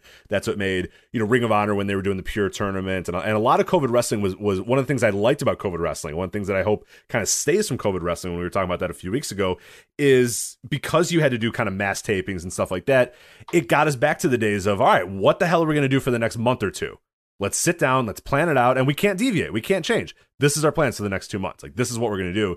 And presumably they could have done that with power, is sat down and said, okay, here's the pay-per-view. Here's when Shadows Fall. Here are the five matches we're gonna announce to the pay-per-view or whatever, the five matches we're gonna book. How do we get here? And, th- and that's how it was done. That's how it was done for years and years and years and years. You just you can't get to this point and not have a clue. Like that. That's just you're you're you're you're just not understanding the basic principles of booking pro wrestling if you get to this point, and you have no clue. So I don't know. Thunder Rosa Camille was really good. Oh yeah, hey, I, I will check that one out for sure. Best match of the season. If if you were an easy marker, I could see someone going notebook. It was that good. So if you want me to say something positive, Yeah. I think Slice Slice Boogie has impressed me. You're a big slice boogie guy, yeah. I mean, I I think there's something there for him. I don't think he's like a fucking future world champion, but Genocide has looked phenomenal. And uh, Thunder Rosa is always good. And uh, I don't know. I mean, the Pope. Murdoch the cut a good promo. okay. Yeah, Pope cuts. Murdoch cut a really good promo. Yeah, really good promo, Murdoch. The Pope has been okay, but he, I mean, he's stuck wrestling Tyrus half the time. I mean, and the and the TV title matches meander back and forth from ten minute time limits to six oh five minute time. they haven't decided yet. And well, it, it was ten minutes on the pay per view. Then it was six oh five Yeah, again. yeah. And Tyrus and the Pope went to a draw. So the Pope with the wild card thing has four successful defenses. He needs three more to get a world title shot. Um, he just has to survive seven times. Hmm. You don't have to win, but if you survive seven defenses, you can then turn in your TV title, like like the Money in the Bank briefcase, and get a world title shot. They've had that going way back, but no one has earned it. Right, no one's ever gotten there. So He's close. He needs three more. And the way they're building it, I feel like he's going to get it. Um, I don't know. There's We're going to do this again next week. Yeah, yeah. We'll try. We'll try to guess. Hopefully, we'll at least have a few more matches on the board. But uh, we always got to cover NWA. You know that. This is as long as the site's existed and the show's existed, we've we've covered NWA. I So will we- never stop covering yeah, end. until it goes away, until those numbers get retired, or those Well, levels get retired. happened. Yeah, so it's, it's not gonna happen. happened, So. That's never going away. All right, let's uh, let's move on to uh, final two topics here. Uh, the latest on Will Ospreay. We'll go to Japan here a little bit. What? So what? what- Last week, as of the end of the show last week, we had reported we were still kind of getting information coming through. We were kind of getting uh, uh, things as, as the show was going on. We did get some updates throughout the weekend. You did a, a, a post at Patreon.com.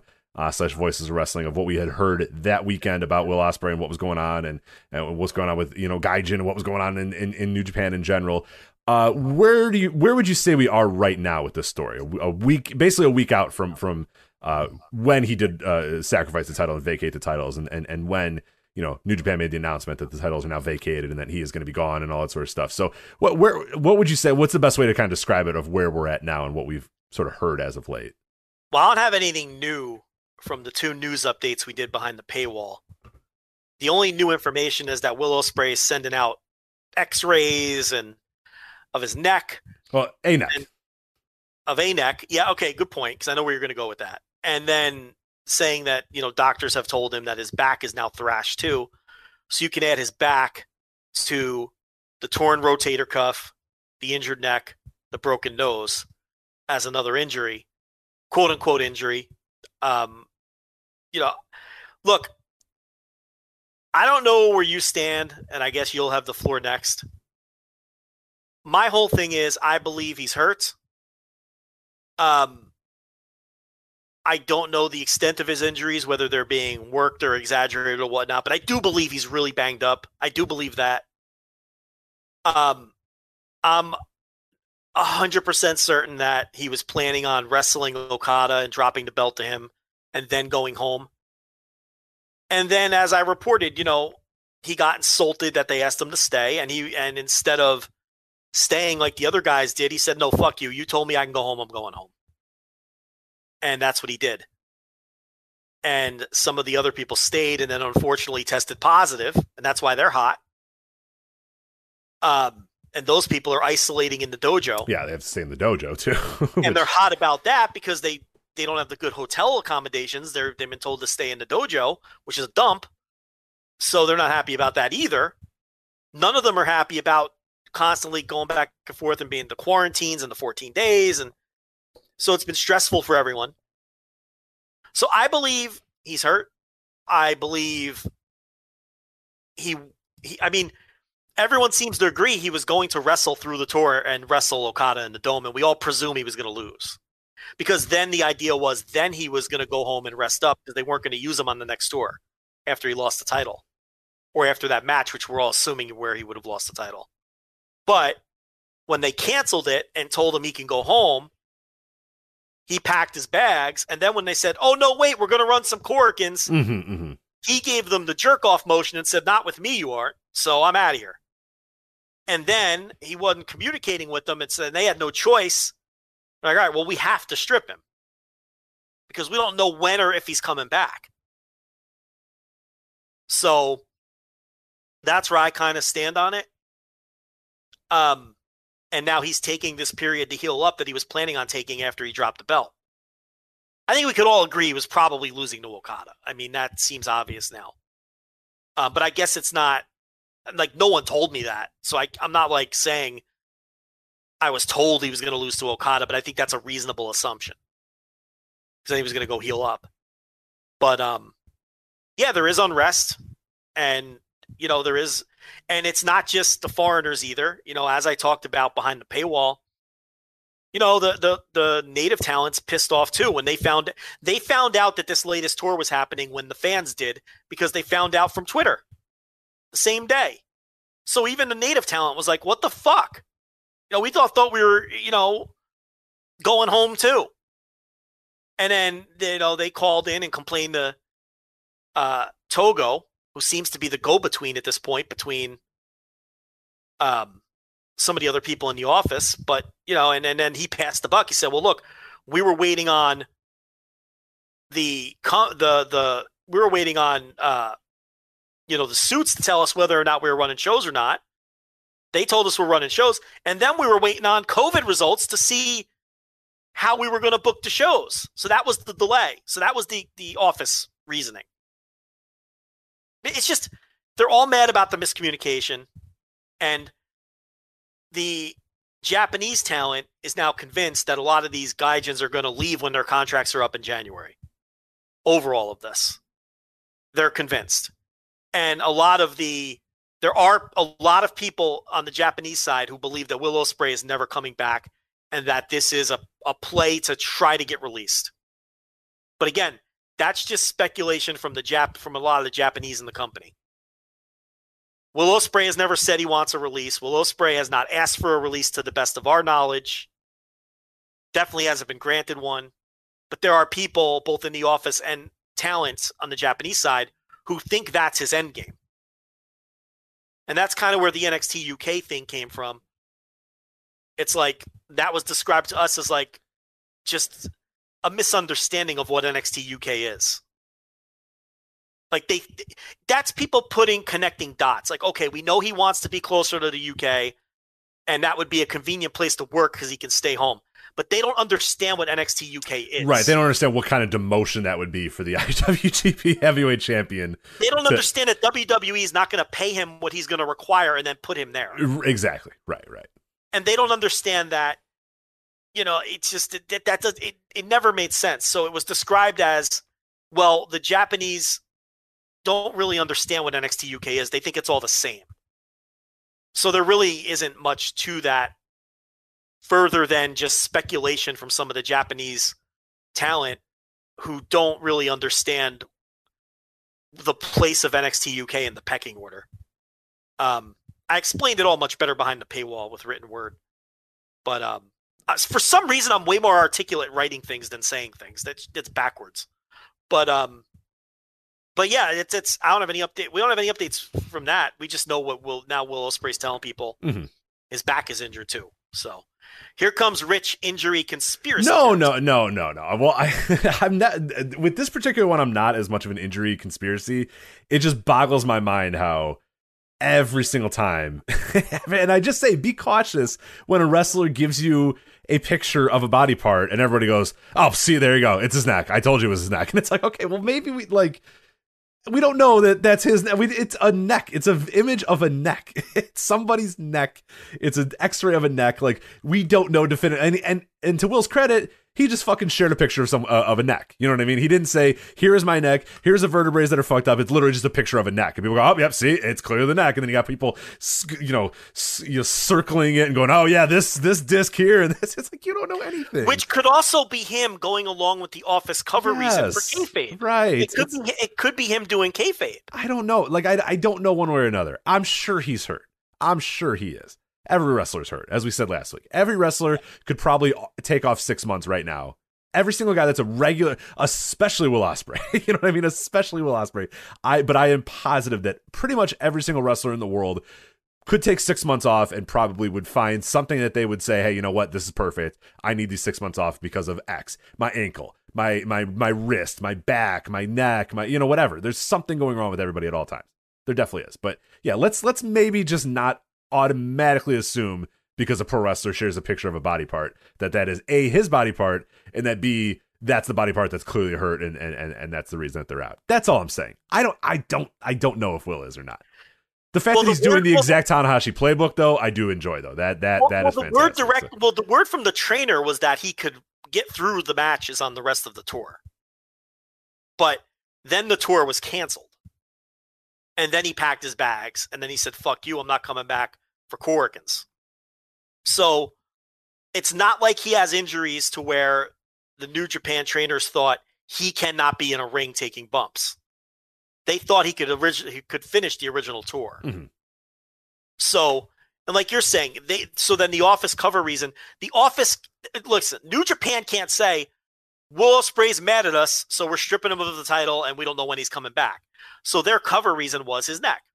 So him putting out an X-ray of a neck that could be a sign that he isn't planning on that he isn't wanting out of the company because he's going along with the office cover reason for him not being there. Right, and and that's that's actually where I'm at right now with this entire story is is is what I think, judging by what happened last week and what's now happened this week, is almost exactly like you said.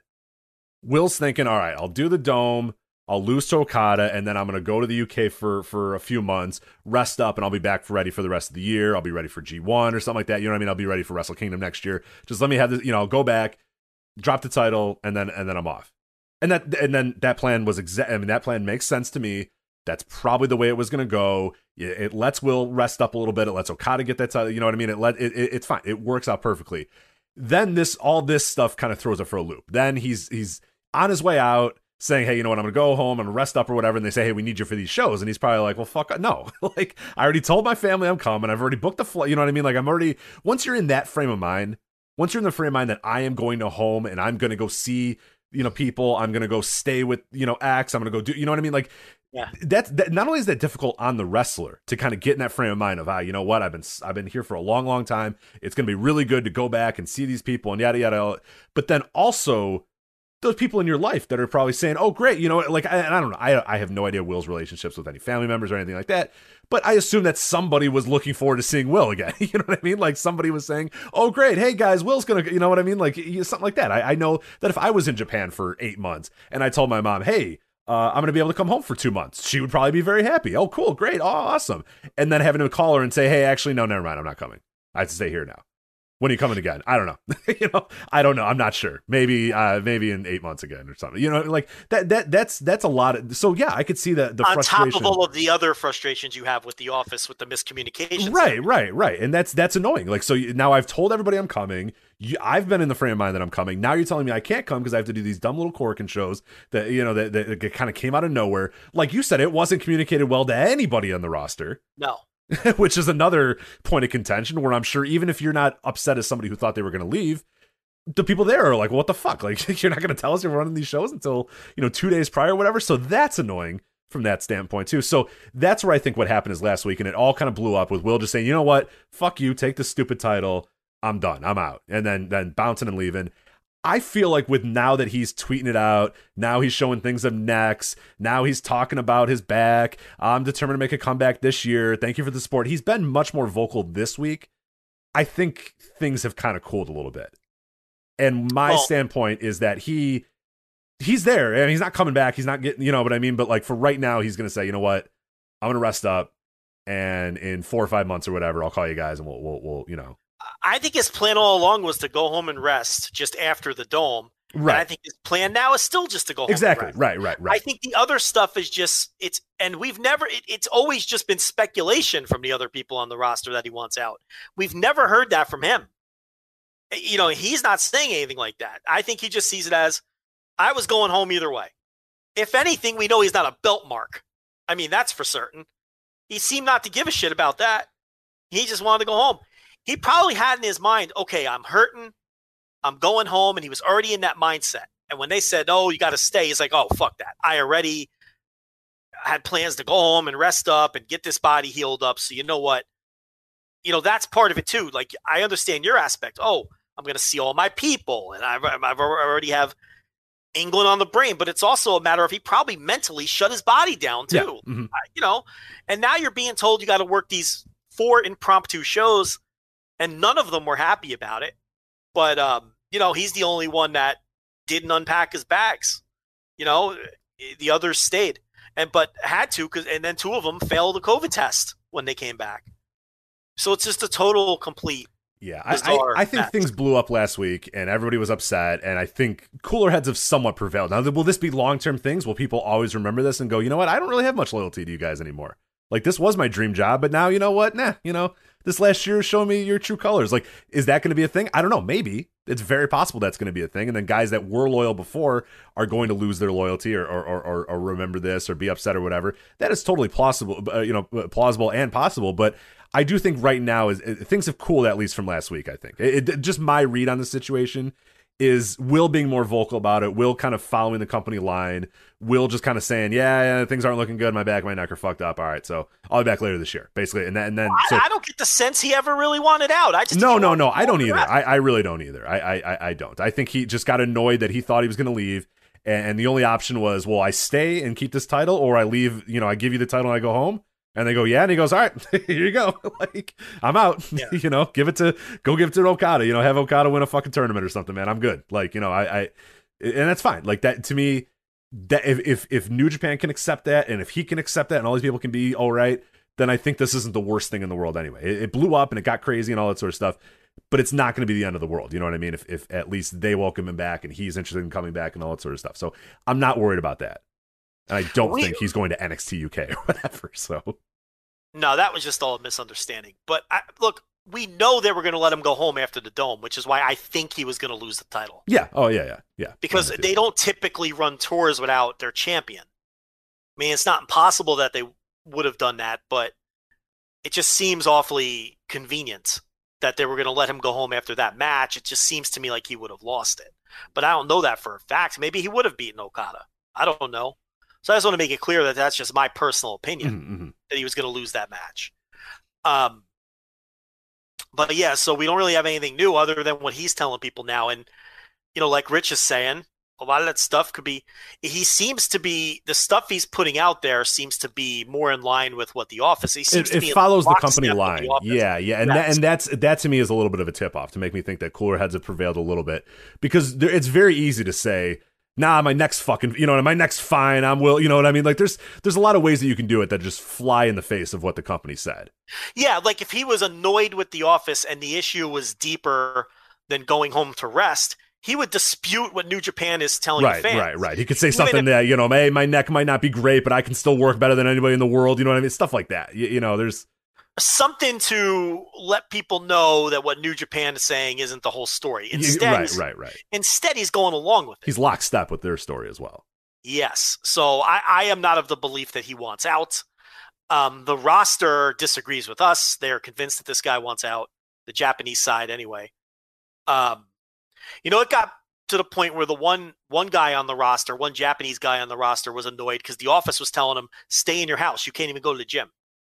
You know, it's that kind of communication stuff where one day it's okay, you can go to the gym. The next day it's okay, no, everyone has to stay home. hmm Don't even go to the gym because it's like y- you get the sense the office changes their minds on Yeah. policies Well, and, and, things. the, and the country does too. Every single yeah, well, the com- yeah, the country's a mess too. Obviously, yeah, you're right. These And Olympics, it's just- yeah, it's a disaster. Yeah.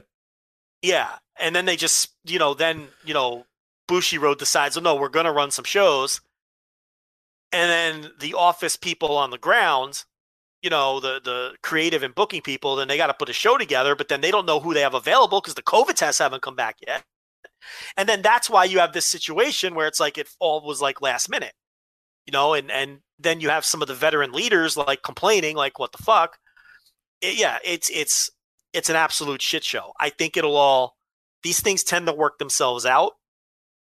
Um, you know, it, the feeling is that you know the word mutiny didn't come from us; that came from inside the company. Mhm. The word mutiny when it was getting thrown around, and unrest and all those things. So you know they're convinced that a lot of the foreign talent is you know pushed beyond the point of no return, but it is wrestling, and these these, these things do tend to work themselves out. Yeah, and I just think I just think tensions were probably pretty high. I mean, you got two of the guys sitting there in the fucking dojo that are annoyed and and and and, and you know upset. You have Will the champion who's annoyed and upset and given the title. I think just everything just kind of came at the same time. But I think over the time, it, it, it to me at least my read on it is things didn't get worse over this last week. It felt like things kind of calmed down over the last week. So Yeah, that's true. It didn't. You're right. It didn't. There's not building tensions. It's kind of like I think You we've know, all these- kind of been there. I think I we we've all been in workplaces where you're like, you know what, fuck that. You know, we should all fucking quit. Fuck this place. You know what I Yeah, mean? You go after the after your shift and everyone's at the bar drinking. Like, you know, fuck that guy. Like, let's leave. You know, like, like I could get another job. Fuck that guy. And then you wake up the next day and you're at the job and you go, ah, you know, well, whatever. it's fine. You know, it way. It's, Yeah, I'm gonna look for other jobs, but I'm not. You know, uh, we don't have to quit today. It's fine. So right, right, right, right. Yeah, I mean, you know, what, you, and it's what you do in the moment is is is you know, and you're in a foreign country that is like the epicenter of the it's worst a fucking COVID right disaster. yeah. So So there's there's that added too. I mean, they have guys. You know, there's people like Nagata and Kojima coming over here so they can get the fucking vax. you know? Oh, You think Ko- Joe, no, they're coming on learning excursions. Are you kidding? That's Yeah, just, you think Yuji Kojima Nagata just popped up into a, a new pair. You know what I would want to do is uh, see how Umino's doing over there in America. So, they're, you know, Uh, You you think Kojima's all worked up to work against Madman Fulton? He he's wants got, to oh, he's got Josh Alexander coming up at the pay per view, sir. You you show some. Is that the match? respect. Haven't That is the that. match. Yeah, got That's a announced we were match. recording this.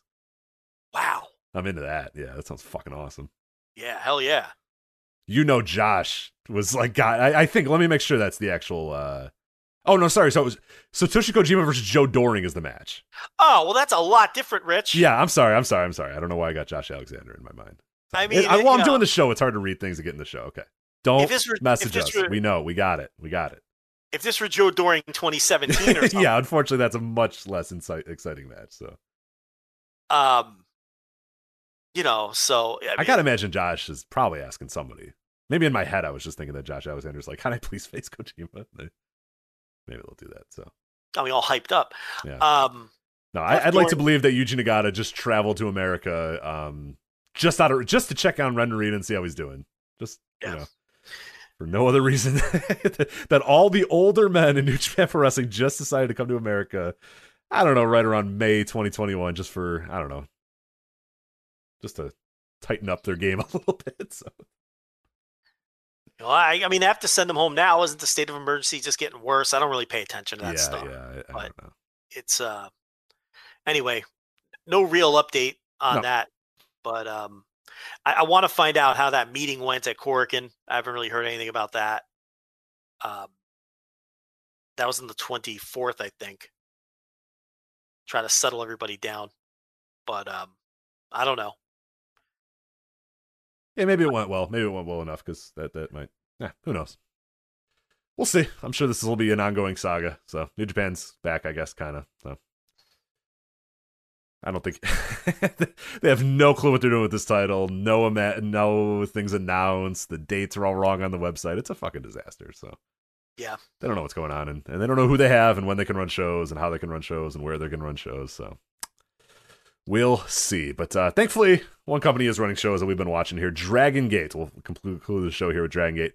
Uh, King of Gate. Uh, the f- tournament, as I said, wraps up on June third. Uh, we got a few shows coming up in the. Uh, or we, we've watched most of the shows uh, that have made tape so far. Uh, I've seen just about everything. I know you. I think you have seen everything that has made tape uh, so far on King of Gate. So I don't know. How do you, do you, do you want to do this like we did last time, where I kind of go over the blocks and, and you can tell me who s- stood out or who you've liked or, or whatever, or do you have any other Um, kind of big picture thoughts? Well, we left off on the. We talked about everything through the 16th. The show on the 19th didn't make tape, and then they went up to Sapporo for a bunch of shows up there, um, which I think is sort of out of the brunt of the COVID mess because that's way up north on that North Island. Yeah, I don't know exactly. I don't know what, but I think it's better because it seemed to at least have you know a little bit of a crowd and, and stuff. So They had like 200 fans a night, and but it was very dire looking in terms of atmosphere. And the two shows that I saw from Sapporo, the effort levels were not good, with the exception of that they worked hard in the main events. Mhm. The first night was Jason Lee and KZ, and that was a pretty good match. I'd say three and a half range. Um, but the underneath stuff was clearly they didn't have their working shoes on. The next night on the 22nd was the night where um, Hyo Watanabe and Yamato did the like the two minute double yeah. They just had no interest in working. I mean, they they did like a three minute double count out or whatever it was. Yeah, five minutes and, And- 35 seconds. But yeah, they're basically brawling on the outside. Then they go 19, 20, ding, ding, ding, ding, ding. And the Yamato goes, oh, damn it. It's just like, Yeah. so bad. Yeah, it was like, oh, all right.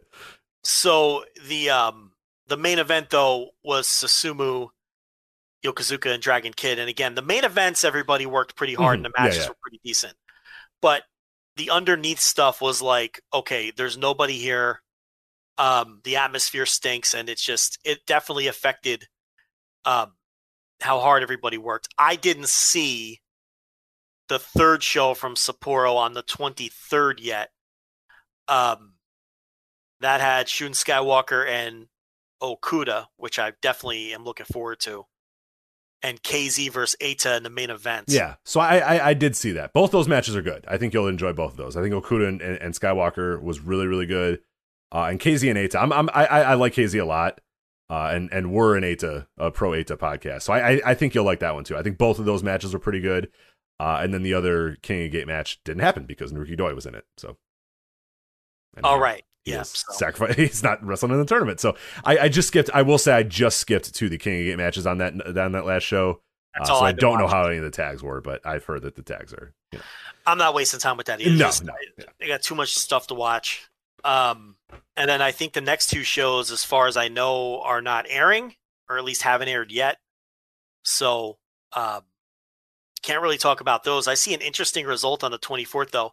Dragon Kid and Jason Lee double fall at twelve oh Double four. fall. Okay. You don't see that every day. Yeah, they clothesline each other and then both you know, land with their arms on each other. Yeah, and then go with the one, two, three. I don't know. That's Yeah. Um. So I I'm kind of I'm kind of interested in that UT versus uh, Hyo Watanabe match of like the the disappointing you know youngsters uh sh- showcase match here with UT and and, and Hyo. Uh, but uh, yeah, that's that does not look like a very good show. So maybe it's better that that one doesn't air. Hey, did you see Yamato eat it on his ring entrance That the was other night? incredible. Yeah. He's like Mr. Cool. Oh, like the most cool, calm, collected guy ever. You know, slowly wipes the hair away from his eyes because he's just Yeah. the, he's just the coolest motherfucker in the universe. And then yeah, and he slips off the apron and just eats, eats it. Just just fucking face first. it's. Yamato of all people. You know, it's so funny. Um, and then uh, yeah, he played it cool though. He just got up and got right back in the ring and did his little hair gimmick with his fingers. He's just he's unflappable. This Yamato.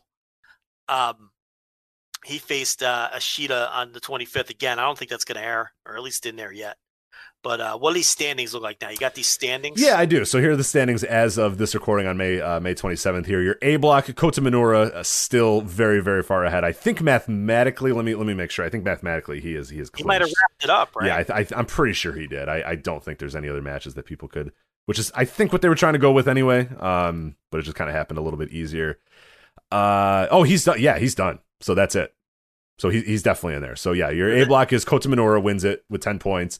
BB Hulk with six, uh, Diamante with six, uh, Yoshida with six, Naruki Doi with two, and Benkei with zero. So yeah, right, so none of those guys have two matches left where they can tie. they have zero matches left. I think because of the forfeits, you can pretty much just go right, Right. down the list there and, and, and figure that out. So I don't know if that's the official number, but um, we, we, we, we know that they're going to forfeit the rest of the way. So yeah, that, that is your. I don't think he would. I think Benkei would have won the block if he were healthy. So they they that's the block. We talked about that last week. That block got screwed up. The B block is very tight.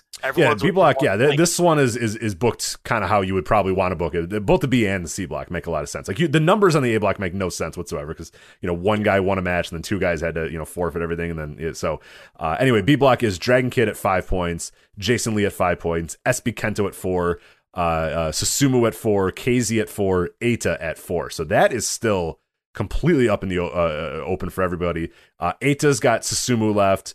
Uh, SB Kento has KZ left. Dragon Kid is done though. So Dragon Kid at five points, he is done. So I think he would, yeah, it'd be a t- tough go for old Dragon Kid to, to, to make it through here. Uh, KZ has SB Kento left, uh, and as I said, Eita uh, or Susumu has Eita left. So um, definitely So. Dragon Kid. So Dragon Kid's basically eliminated unless everyone has no contest. Uh, uh, Unless everybody gets no contest, or, or, or yeah, even even I don't even think it, it's got to be straight up no contest because Jason Lee can't even go to a double pin. You know, or so Jason Lee and Dragon Kid are done. Those guys are both done at five points. and they have no more matches. and they have no more matches. So those other guys either have to get double pins or something. You know, it has to be something weird. yeah, because everyone else has four, so someone has to win at least one match. right, to get to exactly. Unless there's a bunch So of double count outs and and stuff. They're But- not going to do that. I don't Yeah. think they're going to do that. Yeah. So one of those guys is gonna is gonna go through. But there's some interesting matches there. I I, think uh, uh, SB Kento versus uh, KZ uh, is definitely an interesting one there. Uh, Eita versus Susumu sounds pretty cool too. So yeah, it, it, will be interesting to see how that uh, how that plays out. And then your C block, a few more matches left on that one too. Yamato with seven, Shun Skywalker with six, Kaito Ishida with four, UT with four, uh, Keisuke Okuda three, and then Hyo uh, at zero. So as far as things left, UT nothing more left for him. He's already at four points. He already cannot win, and that that's fine. You didn't want UT to win that anyway. Uh, Hyo has uh, zero points. He has a match left with Shun Skywalker. I would assume that he's probably not winning that, but uh, So Skywalker's going to eight for sure. I think he's probably going to beat Hyo and, and and move to eight. So then, So then who was Yamato's last match? so? Yamato has nobody left anymore. So that Oh, might be why they did the double count out with Hyo. And they did a draw with Okuda as well. So they yeah, tried to get him. Yes, because Yamato beat Skywalker. Right, right. So to, to he would- break that tie, they had to have him get one point somewhere along the line. So that's where, you know, the, the, All right, so that's an easy block. Skywalker's going to beat. I think so. Yeah, Oh. Uh, Okuda's got Ishida, but uh, Okuda he can't do it anyway because he's at three. Yeah, so he's out. Uh, and Ishida, who who's got four points, he has Okuda, but again, he yeah he's not going to be He's able. To, he's not going to pass So- those guys. So it's down to it's down to Yamato and Shun. So unless if Shun gets a, a, a pinfall over the guy who has zero, he wins it. So Yeah, Skywalker's. There's no way he's losing to Hyo. So the, the the block comes down to that match, and there's like no drama because it's a guy he's definitely going to beat. Um, so B block has all the drama. Yeah, B Block's probably the only one that has any amount of, or really it is the only one that has any amount of drama because yeah, that that's completely winnable by SB Kento, Susumu, KZ, and Eita. And I think realistically, of those guys, like I could totally buy SB Kento, I can totally buy KZ, and I can totally buy Eita. Uh, Oh, yeah. winning Yeah, that. yeah. So that's what's cool. I mean, and, and hell, I mean, you could do it with Susumu if you really wanted to. Uh, but Susumu could win it, yeah. yeah, for sure. So there's there's four guys in that block that all could definitely definitely win it and be be justified in winning it. So that that's They cool. all have one match left. Is that what you said? Uh, yes. SB Kento has KZ, KZ, SB Kento, uh, and Susumu has Eita. Yeah, yeah. So there you go. So those two matches, SB Kento versus KZ and Susumu versus Eita. Now what'll happen is two of those guys will win, and then I guess one of them will win. Oh, but there's three blocks, so I don't know the rules as far as does a fourth person advance and all that. That I don't know. But in terms of winning the block, no one can win it outright unless there's another draw. Well, they do. I, I think what they do, and and and I guess open the voice gates, Michael Spears, in, in case Lowe can correct it. I believe they're doing what they did last year, where the final semifinal spot. So the three guys will all come in. So Kota Minoura, whoever wins in the B block, and then Shun Skywalker, presumably uh, from this, the the C block, all come in, and then everybody that got eliminated, they do a battle royal, and then w- the person who wins that battle royal moves up and is is the final semifinal spot. Okay. Um, So that's going to get them there the- for. we're being told in the chat that Hyo is doing double countouts on purpose to screw people. So that's where the drama will come in with Skywalker. But I think Skywalker's just going to beat him. Yeah, yeah, yeah. I think so too. I don't, I don't think that. Yeah, I think that will create a little bit of drama. You know, and, yeah, uh, some seventeen, some nineteen count slide ins and Yeah. stuff like that, and then yeah, I think he's just going to beat him though. Yeah, I think he'll just beat him. Um, because why do you need Yamato to win the block? If Yamato Yamato beats Skywalker, right? I'm not imagining that. So uh, if- yeah, uh, yes, yes, he did, yes, he did, yes. So it, why you don't need Yamato to win the block because he already has that win over Skywalker, and you can do a title match off of that. So it, I, I so I think Skywalker will just beat Hyo, and Yamato's already set for something with Skywalker because he beat him. You know, you see what I'm saying? Yeah, so yeah, I don't. yeah. Yamato doesn't need to win the block, so that's why you know I think he'll he'll just beat that guy and, and win the block with eight. Skywalker will. So, um, all right, so that's Dragon Gate. It should be all wrapped up by the next time because it ends on the last show is the second, right?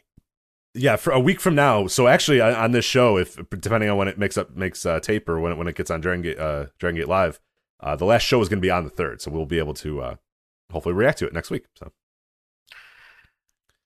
Oh, okay, the third. I thought. The, oh, yeah, I yeah. So that's exactly a week from now. So yeah, it doesn't matter. Yes, either way, we can still do it. Yeah, Yeah, which is good. So as long as we watch it quickly. Yeah. or if it goes up that morning or whatever, hopefully it does. So anyway, that's it. So that's King of Gate, that's Dragon Gate, and that's uh that's our show here. So anyway, uh Double or Nothing, instant reaction live, immediately following Double or Nothing on Sunday night. It's a Sunday night pay-per-view again. Patreon.com slash voices of wrestling, $10 tier uh, to listen to that. As Joe has said, and he always tries to say, this is our only time that we are gonna go match by match. Uh, on this show, we might talk big picture stuff next week. We might, you know, kind of react to some parts of it. But if you want match by match breakdowns, ratings, all of our review of of Double or Nothing. You're going to get that immediately following the show on Sunday. Ten dollar tier, Patreon.com slash uh, Voices of Wrestling. That also gives you everything we do on Patreon.com slash Voices of Wrestling too, which is an ungodly amount of content uh, this month, including the Will exclusive news that we had, the retro shows we had. Uh, I've been doing the WrestleMania randomizer. I got a, an audio doc about IWGP uh, World Title vacancies coming up in the next few days as well. You're going to get all that stuff for the ten dollar tier, so it unlocks everything we do plus the instant reaction shows. So uh, definitely a, a, a good value for you there. Uh, but yeah, we'll do it immediately following Double or Nothing. We'll react to the show.